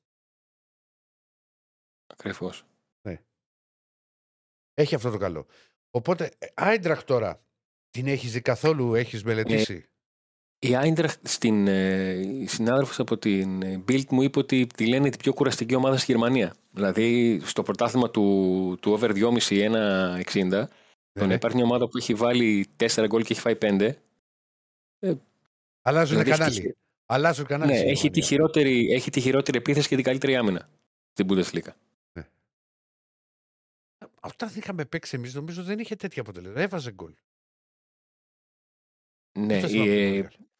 Η Eintracht ε, στον σχηματισμό, στον σχεδιασμό της έκανε εντός εικόν το λάθος να φτάσει να πουλήσει τον, τον κόλλο Μουανί τελευταία μέρα. Ναι. Ε, και χωρίς να έχει κάνει κίνηση να, να έχω έτοιμο κάποιον με το μου τα δώσουν να τα... Να πάρω κάποιον. Να τον έχω έτοιμο. Ναι, Εντάξει. Ο... Κόσμο. Ε, κόσμο τα εισιτήρια έχουν, η, η πώληση των εισιτήριων έχει ξεκινήσει από το πρωί. Νομίζω το γήπεδο θα είναι γεμάτο. Η Eintracht πήρε τα εισιτήρια που δικαιούται, τα εξάτλησε. Δεν ξέρουμε ότι είναι οι φίλοι της Eintracht δεν αφήνουν ε, εισιτήριο για εισιτήριο. Ε, Μα δεν σε θυμάσαι τι είχαν επίπεδο- κάνει στη σε επίπεδο Βαρκελόνη; Ευρώπης. Ναι, μου πήγε 35.000 κόσμος. Φερό. Φερό με τα, με τα Ναι. μπουζάκια τους.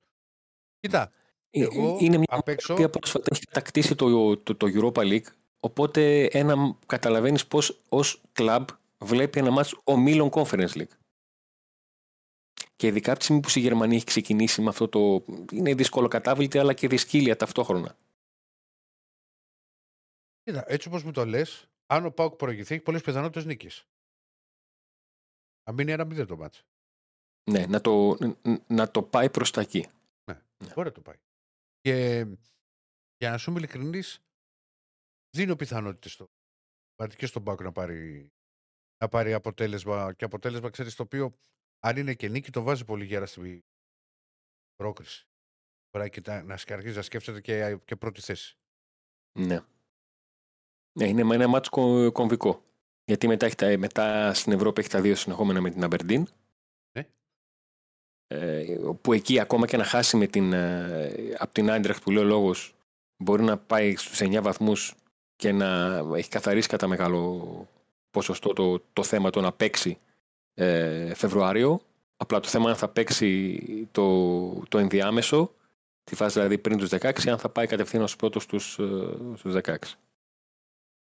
Και Πολύ μετά ωραία. να έχει διαχειριστεί το, το τέλος του. Για πες Και μου είναι τώρα και και- Champions League ένα καλό δυνατό προγνωστικό που μπορεί να έχεις. Γιατί εσύ βλέπεις Καλό κάτι δυνα- περίεργα, κάτι over 1,5 ομάδες, κάτι... Καλό άντε, δυνατό 5,5 προ- corner. Καλό δυνατό προγνωστικό. Ε, εγώ στο Πολ ε, θα το, το Lance Arsenal μου φαίνεται πολύ γκολ γκολ. Μμμ. Το βλέπεις γκολ γκολ. Ναι, αυτό το Είναι βλέπω ανεβασμένη goal goal. λίγο η Lance. Ναι. Εντάξει, αλλά βλέπω να κερδίζει Arsenal εγώ. εκεί. Ε, η Κοπενχάγη δεν ξέρω τι, τι καπνοφουμάρει. Μου έκανε μεγάλη εντύπωση που Ήταν. πήγε στη, στη, Γαλα, όχι, που πήγε στη Γαλατά και έκανε το, το Είναι καλή χαμό και ομάδα η Κοπεχάγη, προηγήθηκε. απλά έκανε ήταν στο πρωτάθλημα μια τώρα αγωνιστική γιατί την παρακολουθώ την Κοπεχάγη γιατί, γιατί την ποντάρω συνέχεια σχεδόν σε κάθε μάτς. Δηλαδή η Κοπεχάγη μπορούσα, όταν παίξατε με την Κοπεχάγη είχε βγει ένας παουξή στο ραδιόφωνο και του είχα κάνει ανάλυση. Τώρα τι να σου πω τώρα, ούτε για τον Ολυμπιακό τέτοιο πράγμα. Ανεβαίνουν τα μπακ, τα μπακ να προσέχεις σου λέω. Είχε βάλει γκολ τον μπακ. Το μεταξύ Ναι. σας. λοιπόν, Ε, ε, έκανε φοβερή ανατροπή με την Broadby στον Τρεμπή. Δηλαδή είχαν 1-0 και 2-1 και το έκανε 2-3. Αλλά νομίζω ότι στο τελευταίο της μάτς τήθηκε. Ε, τήθηκε το, ναι, τήθηκε από τη Midland. αυτό το, το Salzburg Sociedad με το που το ακούς σε φο- σου φωνάζει τόσο over που δεν το παίζεις. Ναι. Από φόβο. Μην μη, ε, μη, μη ξέρεις, αυτό το π- παίξαν όλοι και, Φίλε και εγώ και το έχω αυτό. τάσπασε. Φίλε, όπως Και- το λες, το έχω και εγώ αυτό. Ναι, και επειδή δεν είσαι χθεσινός, είναι θέμα το να, το να σου σπάσει χρό- το, το πρώτο μάτι χρονικά. Δεν, άμα δεν έχεις ψυχολογία, δεν. Ναι, ναι, Θυμάμαι- εγώ πολλές φορές τα αποφεύγω. Θυμάμαι 2000, 2001 ε, που είχα, Θεός χωρέσουν τον συνάδελφο, ε, που κάθε Παρασκευή μου έλεγε να του χτυπώσω το κουπόνι και μια φορά την πινελίκη έφαγα που του το εκτύπωσα ε, ασπρόμαυρο και όχι έγχρωμο. Και μου το πέταξε, δεν μου μιλάει έτσι το κουπόνι. Δεν, δεν- έχει δίκιο εκείνη την ώρα, ό,τι και να πεις έχει δίκιο. Δεν, Δεν μου δηλαδή, μιλάει το κουπόνι. Κάτι. Ναι, ναι, ναι, δεν μου μιλάει το κουπόνι. Έτσι, ας πούμε, μου λέει, δεν μου μιλάει το κουπόνι. Και να πεις ότι ήταν. ε, Πάω και ήταν ο άνθρωπος. Αλλά μου το πέταξε με έναν εκνευρισμό. Δεν μου μιλάει το κουπόνι. Οκ, εντάξει. Τίποτα άλλο τέλος. Ναι, τι να, δηλαδή, τι να, τι να σχολιάσω. Λοιπόν. Ε, Αντώνη, μου σε ευχαριστώ πολύ. Α, Κι τε- εγώ. α, ναι, τελικά τι μας πρότεινες. Γκολ γκολ τη Λάνς. Εκεί ναι, αυτό το, το κρατάω. Όπως και θεωρώ πολύ, πάνε θα μου ξέφυγε η λέξη, ύπουλη ομάδα της Σεβίλη, ευρωπαϊκά. Κοίτα, η Ετκόβερ με πούλησε εμένα με την Arsenal γιατί την έχω σε εκτίμηση και πίστευα ότι θα βάλει γκολ. Την ήττα με 4-0. Η Σεβίλη επίσης κοίτεψε τη, τη μισή Ευρώπη με το 1-1 με τη Λαντ. Πώς να σου πω, στοιχηματικά να το δεις, ε, γιατί βλέπω ότι είναι γύρω στο πάνω από 3,70-3,80, γύρω στο 4 είναι η Σεβίλη. Ε, ας το Αξίζει. χάσω. Ναι. Ε, ναι, Βέβαια, ακ- αυτό ακριβώς. Να το χάσεις, βέβαια. Εγώ ακολούθησα άλλη διαδρομή και στη, στο Bet Home. ε, Το έδωσα άσοχη και over, δύο- ε, και over 2,5. Ή, ή over 1,5. Τώρα κόλλησα. Ναι, πας Προσοχή. εκεί, ναι. Ναι, το πάω ότι να μην χάσει η Ετκόβερ στην έδρα της έδινε 2,32. Θα μεγάλη απόδοση. Και αυτό είναι γεμάτο. Ναι, και αυτό είναι γεμάτο. Ναι. Είσαι, της, ο- είσαι του- στο ποντάρισμά σου είσαι της ομάδας ή της απόδοσης; Και τα δύο. Ανάλογα, ε. Πρω- πρώτα, απ όλα, πρώτα απ' όλα, όταν είναι με. Σε οποιαδήποτε κατάσταση και να είναι οι ομάδες. Σε οποιαδήποτε. Δηλαδή, μπορεί να είναι το παιχνίδι. Παρσελώνα Ρεάλ. Υπήρχαν κάποιες φορές που έδινε την, Πα- τη, τη Ρεάλ 5, 4. Ναι, τα θυμάμαι. Δεν υπήρχε περίπτωση να μην το αγγίξω. 4 δηλαδή. Πού θα βρω Κατάλαβα. τη τι Ρεάλ. είναι. Όχι, όχι, θα τη βρεις ε, δύο φορές στα 10 χρόνια. Α, ναι, δε- θα, θα το παίξω τέλος. Και ας το χάσω. Δε- Δεν θα με. στενα- Δεν θα στεναχωριόμουν ποτέ. Σε ρώτησα, Γιατί και εγώ τέτοιες, ε, τέτοιες νοοτροπίες Έχει λογική ήμουν. τώρα που το λες στο διπλό στη, σε τέτοια απόδοση. Άρα το βλέπω μάτς που μπορεί να έρθει για ένα, ένα, δύο, δύο. Εγώ για μια 15 ετία ήμουν στην νοοτροπία στο ότι δεν μπορούσα ε, να, να κοντράρω συνειδητά, δηλαδή αποφασισμένα, την, ε, τη United, την Bayern και τη Juventus. Είχα, είχε, είχε καρφωθεί στο μυαλό μου ότι αυτές οι ομάδες και 10, παι- 11 παίκτες να διαλέξουν μισή ώρα πριν τον αγώνα από το δρόμο και μπουν, μπορούν να κερδίσουν οπουδήποτε. Δηλαδή τις φοβόμουν πάρα πολύ να τις κοντράρω εγώ σε καλό δελτίο. Έγινε Αντώνη μου, γιατί πρέπει να προχωρήσω. Μα πιέζει ο, ο χρόνος. Έχουμε και ωραία θερμοκρασία σήμερα εδώ. Λείπει ο Α, ναι, Δεσίλας. δεν, δεν, δεν, δεν είπες τίποτα, λείπει και, Ε, και είσαι μια ναι, χαρά. Τώρα. λοιπόν, Να είσαι καλά, καλή κράτησε συνέχεια. το βρυγό. Να να σε καλά, Αντώνη μου. Κράτησε το λίγο. Μου το βλέπεις και το, το παίρνεις, το λίγο εκεί. Σύμφωνα με το Πολ μου λέει ότι τα απόψινά παιχνίδια και να γίνει γκολ γκολ. Το Κοπεχάγι Μπάγκ λέει 12%. Το Λαν Άρσεν 27%. Το Ίντερ Μπενφίκα 43% και τα 3 18%. Κάντε like την εκπομπή, εγγραφή στο, στο κανάλι. Για να πάμε να μιλήσουμε. Το λεπτάκι να ανοίξω και εδώ τα κοιτάπια μου. Για Champions League. Και μετά θα πάμε φυσικά και Άρη. Και αν δεν θα προλάβουμε θα έχει και μπάσκετ. Γιατί μου τσάτρωσε εδώ τα έχουμε όλα. Όλα. Λοιπόν άνοιξα εδώ και τα έχουμε ανοιχτά. Έχουμε ηλία. Δώσε μου ένα δευτερόλεπτο μόνο γιατί θα γραφτεί ιστορία θα πέσω από κάτω από την καρέκλα λοιπόν γεια σου Ηλία μου Καλησπέρα, Ερακλή. Πώς Καλησπέρα. είσαι; Τι, τι κάνεις, τι, πώς είναι εκεί στη Θεσσαλονίκη και ο καιρός; Πολύ καλά. Εντάξει, λίγο μουντά ξεκίνησε και με βροχή η μέρα. Βγάζει λίγο ήλιο. ε, πάλι εντάξει, συννεφιά. Κλασική κίνηση στους δρόμους. Μόλις ρίξει μερικές σταγόνες το πρωί, έτσι αργήσαμε και λίγο να έρθουμε προς το γραφείο. Τα κλασικά, τα ωραία, εντάξει. Εντάξει, όσο Συνηθισμένα κίνηση και πράγματα. να έχεις στη Θεσσαλονίκη είναι μικρές οι αποστάσεις. Είναι μικρές οι αποστάσεις. Αυτό, αυτό είναι το μεγαλύτερο πλεονέκτημα εδώ, ναι, σε σύγκριση με την Αθήνα. Εσύ είσαι εκεί, κάτω στην πρωτεύουσα. Άστο. Εγώ από εκεί που φεύγω εδώ για να έρθω εδώ, Οχ, ε, είναι πολλά. Ζωρικά. Ε, είναι ζόρικα. Απλά έχω μάθει λίγο τις ώρες στην εθνική και, ε, και κλειτώνω την κίνηση. Πρέπει να προσαρμοστείς και σε αυτό, ναι, έχεις απόλυτο δίκιο. Όλα Εδώ τα μου δεδομένα τα στέλνουν ότι προσαρμόζουμε ο με το πίνακας κίνημα. πίσω διδάσκει μπαλά. Ο πίνακας είναι, έρχεται ο Θοδωρής κάθε πρωί, Ε. κάνουμε ένα meeting, μας λέει το σύστημα και ακολουθούμε εμείς μετά. Πάντως να πω για το πολύ ωραίο. Ξέρεις, για το σποτάκι που φτιάξανε το. με τα οποία με τον Μπόγρι, το βιντεάκι. Τρομερό. Ενώ το, το κάρφωμα με βέβαιος ότι την έχει κρεμίσει την πασχέτα έγινε σαν Νίλ. ναι, ισχύει. Α, ναι, α, πραγματικό είναι. Έχει απογοητεύσει ο Αριστοτέλης, ο οποίος μου είχε πει ότι έπαιζε και μπάσκετ σε ομάδα για αυτά. Δεν μπορεί τώρα να κάνει πέντε airball. Εκεί πρέπει να Νομίζω αλλάχτεί ότι αυτό. το, το στημένο της υπόθεσης είναι ότι έπρεπε να κάνουν τα airball. ρε, Εσύ, για να έρθει ο, Ναι. ο Μπόγρης να τους διδάξει λίγο μπαλίτσα, λίγο μπάσκετ. Μάθε Τα βαλίτσα από υπόλοιπα μετά από με το από Μογρίνιο κάθομα πια. ήταν ένα απίθανο περιστατικό που μας το είπαν δηλαδή εξ αρχής τα παιδιά ότι θα γίνει χαμός με αυτό το βίντεο που γκρεμίζει την μπασκέτα απίστευτο.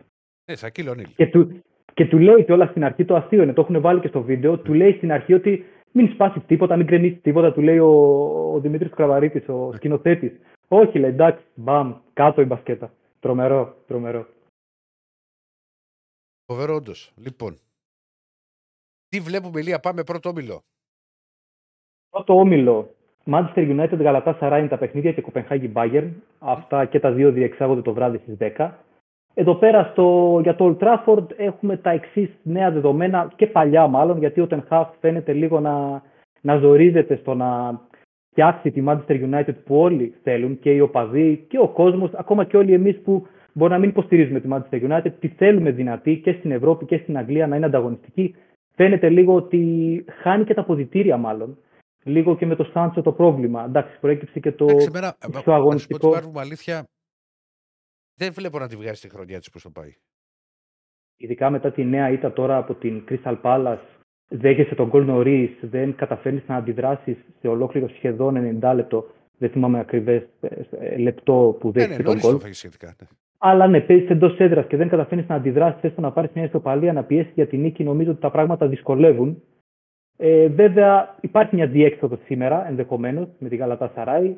Θεωρούμε ότι οι Τούρκοι, παρότι ε, είναι σε πάρα πολύ καλή κατάσταση, με, με συνεχόμενες νίκες και ωραίο ποδόσφαιρο, σκοράρουν εύκολα, ε, συγκεκριμένα 6 νίκες και μία ισοπαλία στο πρωτάθλημα. Αίτητη η Γαλατά Σαράι, μπορώ να πω, σε 19 παιχνίδια επίσημα όλη τη σεζόν μέχρι τώρα. Οπότε είναι ένα τρομερό επίτευγμα. Θεωρούμε ότι μπορεί να τη ζωρίσει την United στο να, στο να την απειλήσει, να δημιουργήσει, να, να, να φτιάξει φάσεις και να σκοράρει. Αλλά ε, εύκολα ή δύσκολα, μάλλον σε ανοιχτό ρυθμό και γκολ, η United μπορεί να πάρει την νίκη σήμερα. Ε, αλλά θα τη ζωρίσει. Είναι περίεργα τα πράγματα στη United, συμφωνώ σε αυτό που λες. Δεν, δεν θα την Δύσκολα εμπιστευτώ τον βλέπω πράγμα τη το United. Δηλαδή, ας κερδίσει. Όχι για αυτό. Ε, και θεωρώ ότι εκτιμώ ότι η Γαλατά μπορεί να βάλει ένα γκολ εκεί. Ακριβώς. Και εμείς από τα τρία πονταρίσματα που ξεχωρίσαμε σήμερα στο Πεταράδες Ναι. ε, από τον Αριστίδη Χατζηγεωργίου, το ένα είναι το over 3 ασιατικό σύνολο γκολ στο Manchester United Galatasaray. Πληρώνει στο 1,95. Στο ασιατικό, να διευκρινίσω για όσους δεν το γνωρίζουν, ότι έχουμε την κάλυψη ότι αν το match λήξει με 3 γκολ, όποιος και αν τα βάλει, παίρνουμε μονάδα. μονάδα. Ε, πιέρ, Θέλουμε τέσσερα για να πληρωθούμε ακριβώς. Οπότε έχουμε την κάλυψη ότι αν βγει ένα απλό βεράκι, παίρνουμε μονάδα. Τι είχαμε, τι χάσαμε, συνεχίζουμε στα επόμενα. Το επόμενο μπάτς. Βέβαιω. Το Κοπεχάγη Μπάγκερ ξεκάθαρο φαβόρι εδώ. Εννοείται, η Bayern Μονάχου κέρδισε και τη Manchester United στο πρώτο παιχνίδι με 4-3. Είχαμε ένα πολύ ωραίο α, θεαματικό Πιο εύκολα πάντως από αγώνα. ό,τι δείχνει το 4-3. Σωστό. Έχεις απόλυτο δίκιο και σε αυτό. Ναι. Ε, και η Κοπεχάγη εντάξει, είναι η μικρή ομάδα του ομίλου, το ξέρουμε αυτό. Δεν έχει νίκη με γερμανικές ομάδες σε 12 αγώνες, δεν προκαλεί καμία έκπληξη αυτό το στατιστικό. Ε, έχασε κατά τη Midland στο πρωτάθλημα, που αυτό είναι για εκείνη το σημαντικό. Η Midland τα τελευταία χρόνια είναι μια βασική ανταγωνίστρια της Κοπενχάγης για, το, για την κούρσα του πρωταθλήματος, μαζί και η Northland πέρυσι. Ε, οπότε τη στοιχίζει λίγο και εντός έδρας κιόλας 0-2. Θεωρούμε ότι μπορεί να παρουσιαστεί και λίγο ψαρωμένη βέβαια. Η Bayern Μονάχου είναι το μεγαθύριο. Έχουμε πει πολλές φορές ότι είναι από τις ομάδες που α, πάντα όταν ξεκινάει μια διοργάνωση Champions League κάθε χρόνο είναι μέσα στις διεκδικήτριες. Είναι μια ομάδα που ό,τι και αν αλλάξει στο ρόστερ της ή στην άκρη του πάγκου είναι κοινική ομάδα, έτσι μπορούμε να τη χαρακτηρίσουμε, που δεν θα του χαριστεί ακόμα και στην κακή της μέρα. Ε, εδώ πέρα βέβαια θεωρούμε ότι επειδή η άμυνά της και ο τερματοφύλακάς της συγκεκριμένα, εδώ είναι το μεγάλο, το μεγάλο πρόβλημα της Bayern Μονάχου φέτος είναι στον άθρο. Ο Ουλ Ράιχ το έδειξε και με τη λειψία στην Γκέλα. Γκέλα. Απόλυα βαθμών. Ακριβώς Γκέλα δεν το θεωρείται γιατί η λειψία είναι μια δυνατή ομάδα. Καλά. Ε, είναι Βρέθη- πιθανό να βρέθηκε όμω χάσει στα βαθμούς. σκυλιά γιατί ήταν 2-0 το μάτσο. Σωστά. Με λάθη του τερματοφύλακα Ουλ Ράιχ δείχνει ότι δεν είναι επίπεδο Bundesliga, δεν είναι επίπεδο Bayern Μονάχου, πόσο μάλλον για το ύψιστο επίπεδο στο ευρωπαϊκό ποδόσφαιρο που είναι το Champions League. Ο Νόιερ προπονείται μεν με την ομάδα, δεν ξέρουμε πότε θα επιστρέψει στη δράση και σε τι κατάσταση θα είναι επιστρέφοντας στη δράση. Οπότε με τον Ουλ Ράιχ νομίζουμε ότι η Bayern μπορεί να απειληθεί ε, και να δεχτεί γκολ σήμερα στο πάρκινγκ της Κοπενχάγης. Το γκολ γκολ στο συγκεκριμένο παιχνίδι στην Betshop στο 1.90 Θεωρώ ότι είναι μια πολύ καλή απόδοση για να το, για να το ποντάρουμε ε, και ελπίζουμε να πληρωθούμε. Δεν διαφωνώ. φυσικά. Δεν διαφωνώ μαζί σου. Η Κοπεχάγη είναι ομάδα που. Εντάξει, μπορεί να χάσει από τη Μίτλαν, δεν ξέρω γιατί εγώ τη χαζεύω την Κοπεχάγη και θα έχεις παρατηρήσει πολλές φορές την ποντάρω. Ναι. Ε, Ξέρω Βάζει ότι του αρέσουν οι φάσεις. Σκανδιναβίε γενικά. Και Νορβηγίε εκεί, ξέρω ότι του αρέσουν. Κοίτα, να αυτά. ξέρει. Σήμερα που έχω δώσει Champions League, έχω δώσει γιατί όλος ο κόσμος ασχολείται με το Champions League. Πολύ πιο εύκολα έδινα Halifax. Αυτές είναι ομάδε. Είναι ωραίο να, να παρακολουθούμε και τα μικρά πρωταθλήματα έχουν και αυτά το, το ζουμί τους, το, ε, το ενδιαφέρον τους. Ναι. Κοίτα, η Κοπεχάγη, ναι, συμφωνώ, μπορεί να της- να βάλει ένα γκολ. Όπως θυμάσαι που το λέγαμε στο, στο πρώτο μάτς με την Γαλατά, τους μπορεί να σκοράρουν εκεί. ναι, ναι, ναι. Και βγήκε εύκολα κιόλας εκεί Ναι, το goal, goal ξεκούραστα. και over 2-2. Σωστά. Ε, ξεκούραστα. Πάμε, Lance Arsenal Β, Group Β. Δεύτερος όμιλος, Lars Arsenal. Ε, η Lance πήρε την ισοπαλία στην Πρεμιέρα. Έχει δείξει να συνέρχεται τελευταία. Τα είχαμε πει και για την Πρεμιέρα ότι ήταν πάρα πολύ κακή φέτος. Τελευταία στο πρωτάθλημα, δεν κέρδιζε. Σπάνια έπαιρνε ισοπαλίες. Συνέρχεται. Δύο σερί ισοπαλίες στο πρωτάθλημα. Ε, δύο σερί Δύο νίκες, σερινίκες. Ναι, συγγνώμη, ναι, ναι, εντάξει. στο πρωτάθλημα. Και η ισοπαλία της Πρεμιέρας Με Τουλούς στην, και ε, στο Στρασβούργο. Sánchez Pizjuán.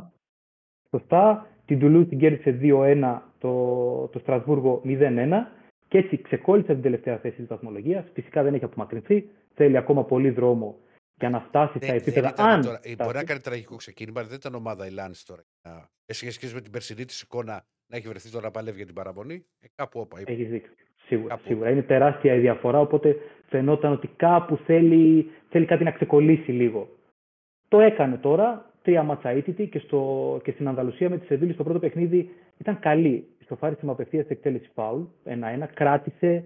Εντάξει, και η Σεβίλη δεν είναι. Και δεν πατάει τους- καλά και γενικά. κοίδεψε τους μισούς παίχτες του συγκύματο που είχαν πάει στον Ασό. Ναι, ε, και εγώ, και εγώ το είχα προτείνει άστο το συγκεκριμένο παιχνίδι. Εντάξει, σου γιατί λέω, οι θεώρησα περισσότεροι ότι πή- πήγαινε εκεί το μυαλό σου με την εικόνα της Λάρη.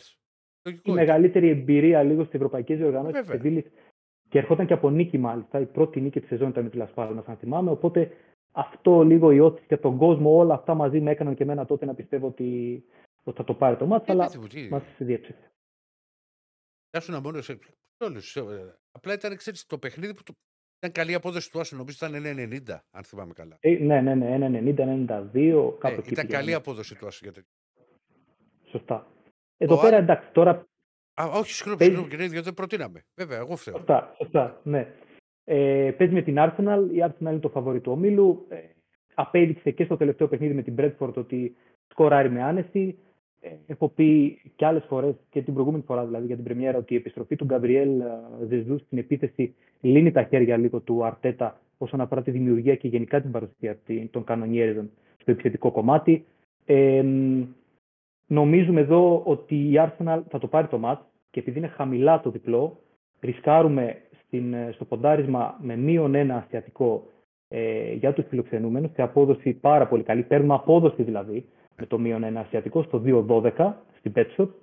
Ε, ε, περιμένουμε, διευκρινίζω και εδώ ότι περιμένουμε δύο γκολ διαφορά της Arsenal για να πληρωθούμε εξ ολοκλήρου το ποντάρισμα.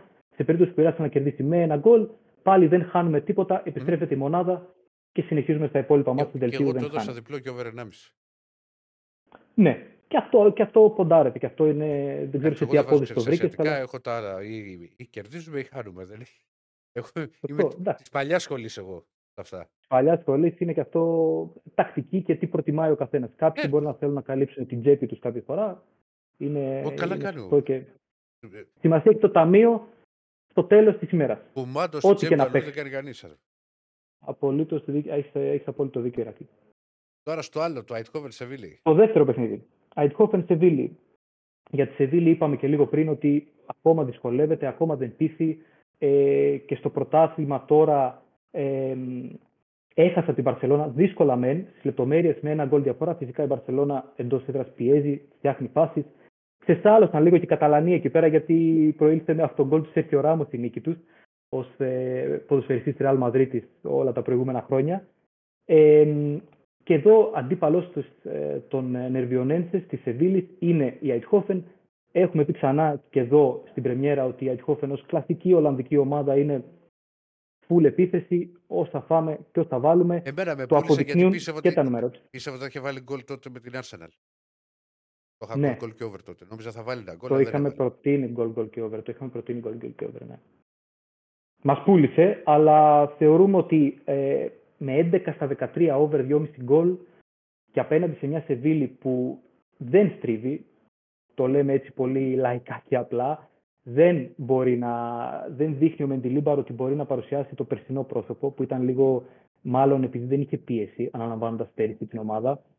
Ήρθαν κάποια θετικά αποτελέσματα στην αρχή και απελευθερώθηκε και αγωνιστικά. Τώρα όμως έχει μπει το στοιχείο της πίεσης φέτος, γιατί όλοι έχουν αυξημένες ε, προσδοκίες πλέον, να κυνηγήσει η Σεβίλη πράγματα, να μπει στη- στα, στα ευρωπαϊκά εισιτήρια στο πρωτάθλημα.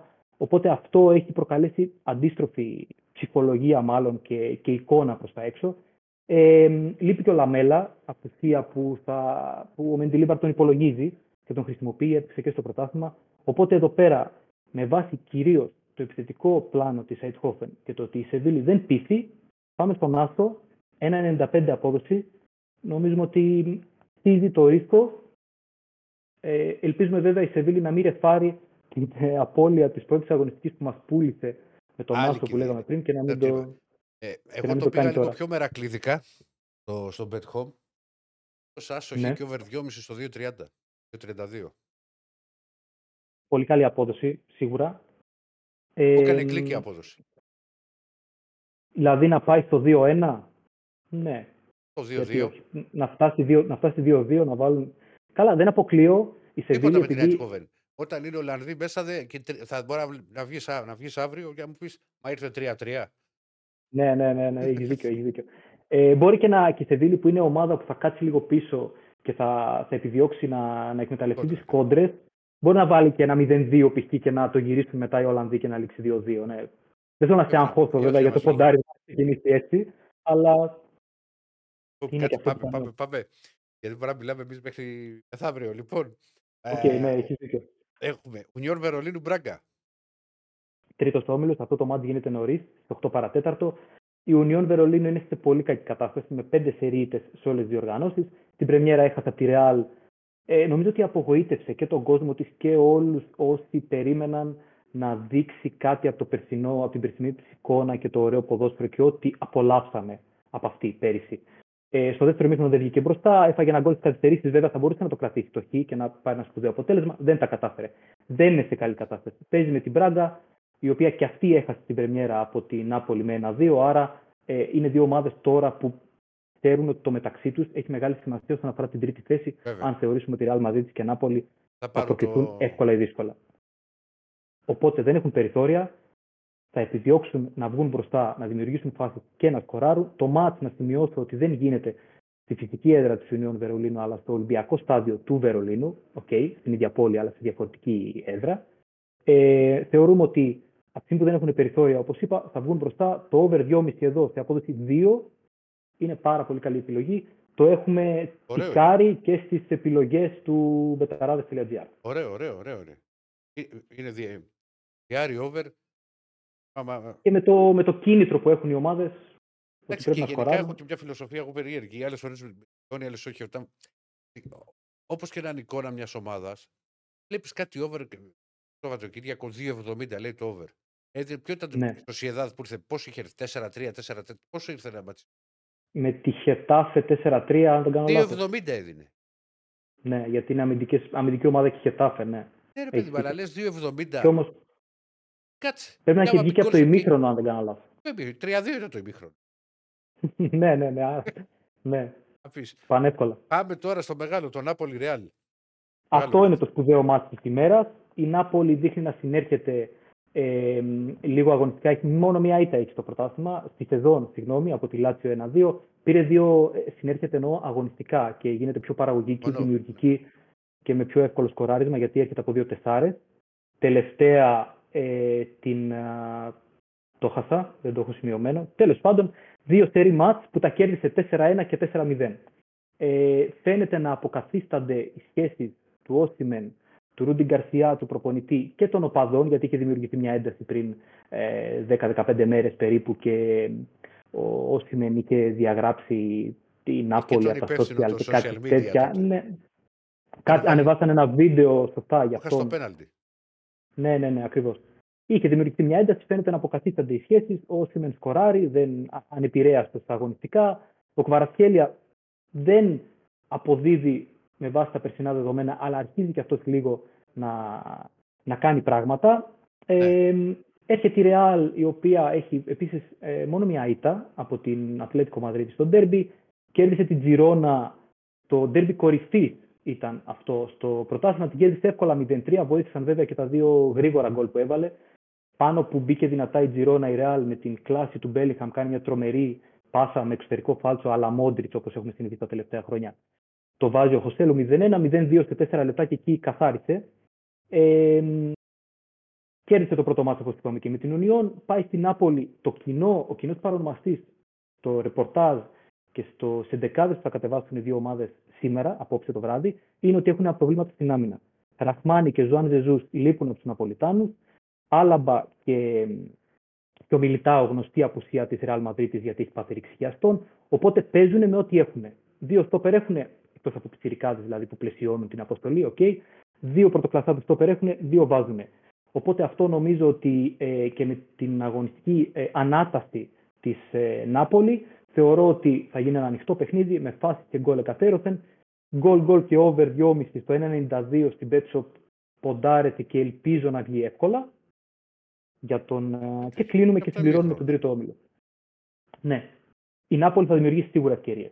Άρα αυτό πιθανόν και ένα γκολ νωρίς ή τέλος πάντων μέχρι το μισάωρο ε, θα κάνει και τη Real Madrid να ανοιχτεί. Οπότε κάπως έτσι θεωρώ ότι θα εξελιχθεί το παιχνίδι για να βγει ένα σχετικά εύκολο μακάρι γκολ γκολ και over 2,5.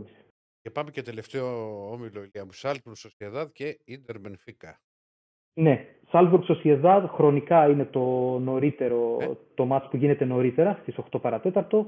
Ε, Σάλβουργκ έκανε την έκπληξη την πρεμιέρα, κέρδισε 0-2 την Μπενφίκα, Άλλη που καταστροφή. δέχτηκε, Άλλη καταστροφή. καταστράφηκε πολλοί κόσμος, πιστεύω σίγουρα εκεί. Αλλά είναι, είναι αυτή η απρόσμενη, η, η απρόβλεπτη εξέλιξη ενός παιχνιδιού, έφαγε την κόκκινη κάρτα, Άρα, Έχει κάνει πέναλτι έγκλημα το ο αμυντικός έχασε. εκεί. Ναι, ναι. Φάσε τον Ναι, γκολ, αυτό σειρά. το φας που θα το φας. Ναι, μην το βγάλεις. Δεν είναι το 85 να πεις ότι να κρατήσω τη Α. νίκη ή χαθεί το πέναλτι. Τώρα εκεί άστο να μπει. Άστο να μπει ακριβώς, έχεις απόλυτο δίκιο. Άστο να μπει και το κυνηγάμε μετά το παιχνίδι. Ναι. Σωστά. Έγκλημα. Έκλειμα, έκλειμα. Έκανε λοιπόν την έκπληξη, ε, οπότε πάει λίγο πιο χαλαρή και σε αυτό το παιχνίδι, αλλά εντός έδρας σίγουρα θα χτυπήσει το παιχνίδι με την ε, Real Sociedad. Η Real Sociedad κέρδισε, έχει τρεις σερή νίκες φέτος, ε, φέτος, τρεις σερί νίκες τώρα, έρχεται από τρει σερή νίκες και είναι το καλύτερο κομμάτι στη σεζόν για εκείνη, γιατί στο, στην αρχή είχε ξεκινήσει με ισοπαλίες. Κέρδισε φυσικά την Αθλέτη Μπιλμπάο στο ντέρμπι των Βάσκων με μια τρομερή εικόνα. Οφείλω να το αναφέρω γρήγορα το βίντεο με τους οπαδούς της Real Sociedad να πανηγυρίζουν στο πέταλο και, τους, και αντίστοιχα στα άλλα σημεία του γηπέδου με οπαδούς της Αθλέτη Μπιλμπάο με τις μπλούζες τους, μια χαρά όλοι μαζί. Ε, γελάμε που οι άλλοι πανηγυρίζουν και χαίρονται. Εμείς στεναχωριόμαστε μένα, αλλά το αποδεχόμαστε και ήταν μια υπέροχη εικόνα που την έχουμε δει πολλές φορές στα ευρωπαϊκά γήπεδα. Μας πιάνει μια μικρή θλίψη γιατί συνειδητοποιούμε ότι εμείς Μην το ζούμε ψάχνεις. στην Ελλάδα, αλλά είναι άλλο με άλλη μεγάλη κουβέντα αυτή. Με Απλά κάποια ήθελα άλλη να το ζωή. αναφέρω. Ναι, ναι. Ε, Λοιπόν, είναι τι σε πολύ βλέπεις καλή αυτό; κατάσταση η Sociedad. Άσοχη και over 1,5 γκολ προτείνει και πάω κι εγώ μαζί του. Ο Παναγιώτης Κιστοβλίδης που έγραψε το παιχνίδι. Στο 2-0-7 στην Betshop. Θεωρεί ότι Καλό. η Salzburg μπορεί να αποσπάσει αποτέλεσμα Έχει και καλές θα μπουν και γκολ. αποδόσεις. Άμα βρεθεί ο ιδανικός συνδυασμός. Και Σίγουρα. Ιντερ Μπεν- ε, Ιντερ Μπένφικα που λέγει. Ίντερ Μπενφίκα έχουν ένα παρελθόν περσινό. Να θυμίσω ότι η Ίντερ πήρε την πρόκριση από τα προημιτελικά ε, πέρυσι με 0-2 στην Πορτογαλία, 3-3 τρομερό μάτι στο Μιλάνο. Ε, προκλήθηκαν οι, οι Νερατζούρι.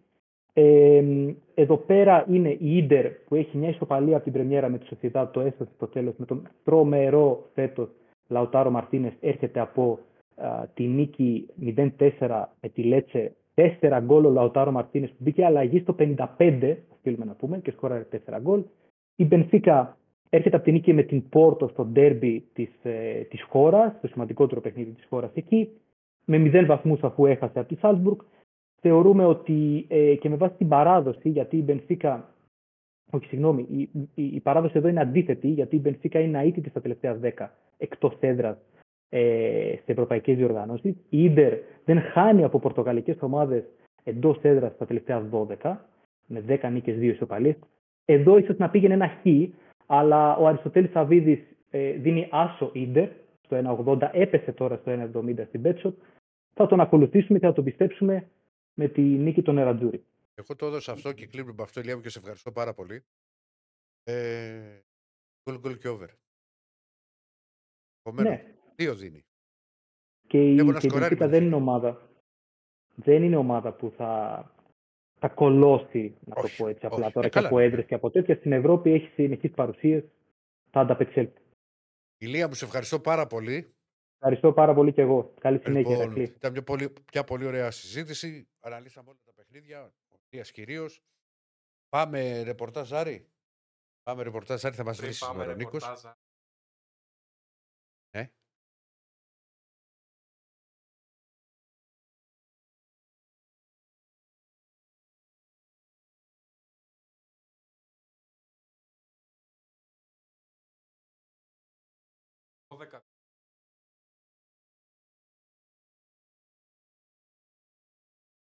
Πολύ ωραία. Πάμε, πάμε ξανά Θεσσαλονίκη. Πάμε, κύριε Στέφανε. Εντάξει, δεν φύγαμε. Ωραία την κάνω μόνος. μου. Δεν θέλουμε. Τρεις, τρεις ώρες έκανα, έκανα εγώ. Ε, like αφού δεν κάνουμε. Δεν είμαι εγώ τώρα, δεν ζητάω. Πόσα αυτά από τα πόσα; Ε; Τέσσερα. Εντάξει. Όσα θέλει, ο- όποτε θέλει ο καθένας.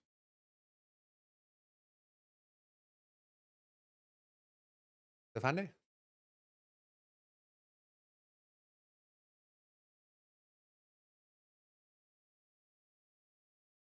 Ρωσίσαμε. Με Άκη, ο Άκης θέλει και πιο λίγο από μένα. Τι έγινε, ρε, Στεφάνε; Και πάμε περαία και ζητώ συγγνώμη από τον Νίκο γιατί καθυστερήσαμε με την ανάλυση του Champions League. Με το γυαλάκι. Εντάξει. Τι έγινε, Στεφάνε. Δεν έχουμε ξαναδεί με γελάκι. Πρώτη φορά τα βάζω. Πρώτη. Πρώτη. Μπράβο, κύριε Στεφάνε. Πρώτη. Δεν έβαλα φακούς σήμερα. Είπα να, δια- να κάνω τη διαφορά. Δεν έχω βάλει φακούς ποτέ στη ζωή μου. Ναι. Γιατί θα, θα έπαιρνα τα, θα άφηνα τα αυτοκίνητα και θα έπαιρνα ταξί και να γυρίσω σπίτι. Γιατί τους, Γιατί; θα τους έχανα εγώ. Πώς κάνει Ηρακλή το φάκο που έχεις στο μάτι σου; Κάτι θα, θα, θα με έπιανε καμιά φαγούρα, θα το έκανα έτσι, θα έφευγε, θα έπεφτε κάτω. Καληνύχτα. Κοίτα, το έπαθα τις προάλλες που είχα πάει σε μια εκδήλωση της ΠαΕ και τρίβω το μάτι μου και φεύγει το αριστερό. Και έχω βγάλει την εκδήλωση και την επιστροφή στο σπίτι στην Περαία τώρα από την, απ' την έκθεση με ένα φακό. Οδηγούσα με ένα φακό. Αλλά τα κατάφερα, εντάξει. Είδες που, τα- είδες που τα έλεγα εγώ χωρίς να ξέρω. δεν, δεν μπορώ.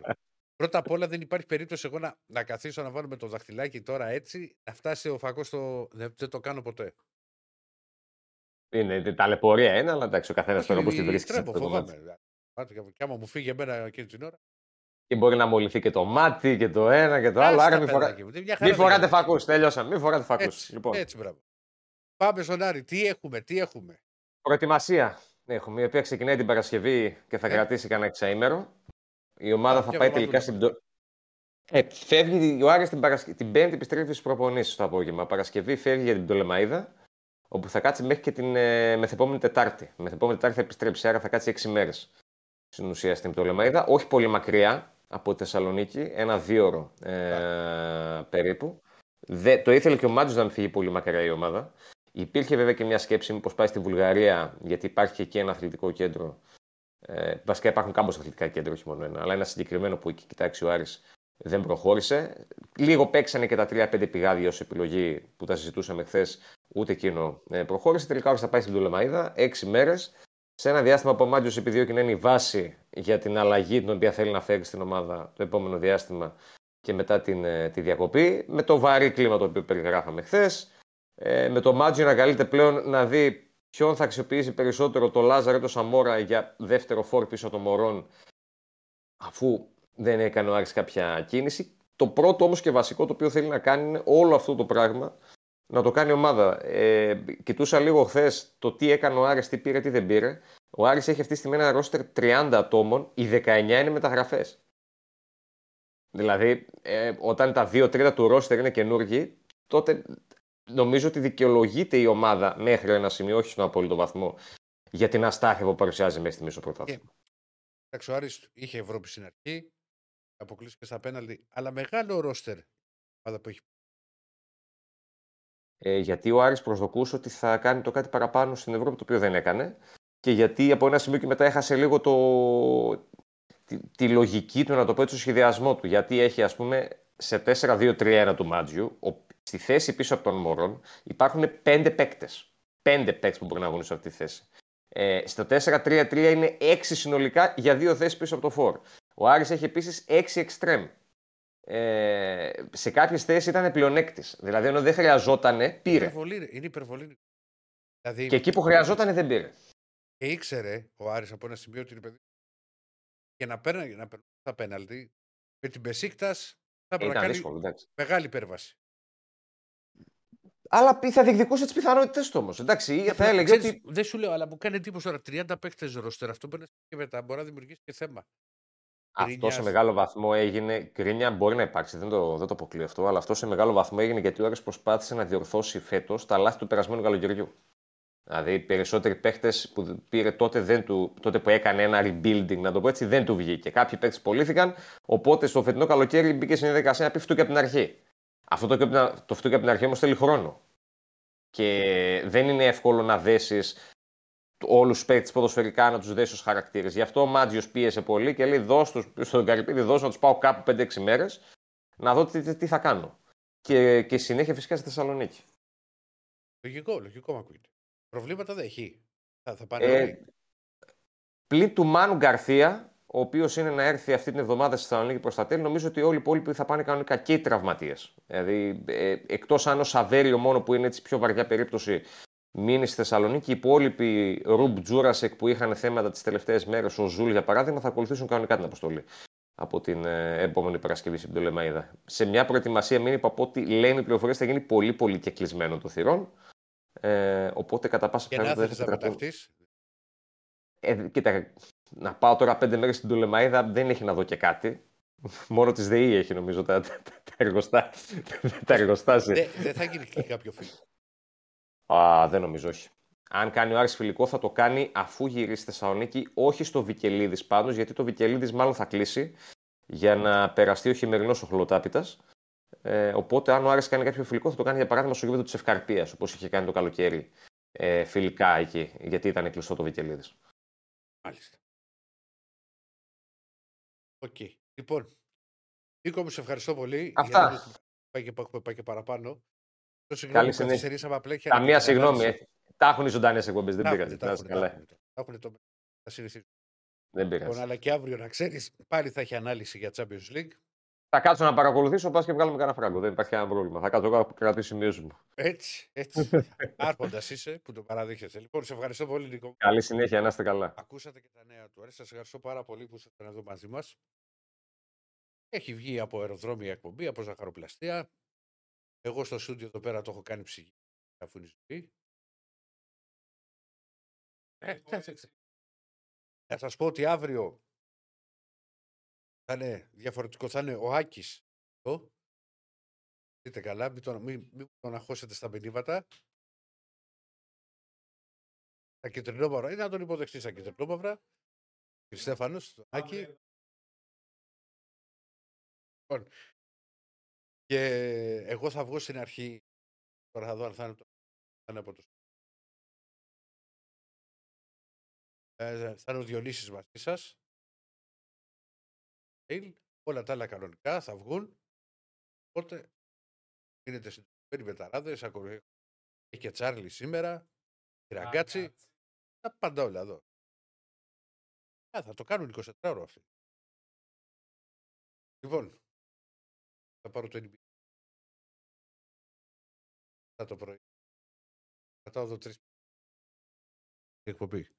Λοιπόν, να είστε καλά. Στέφανε, κλείνουμε.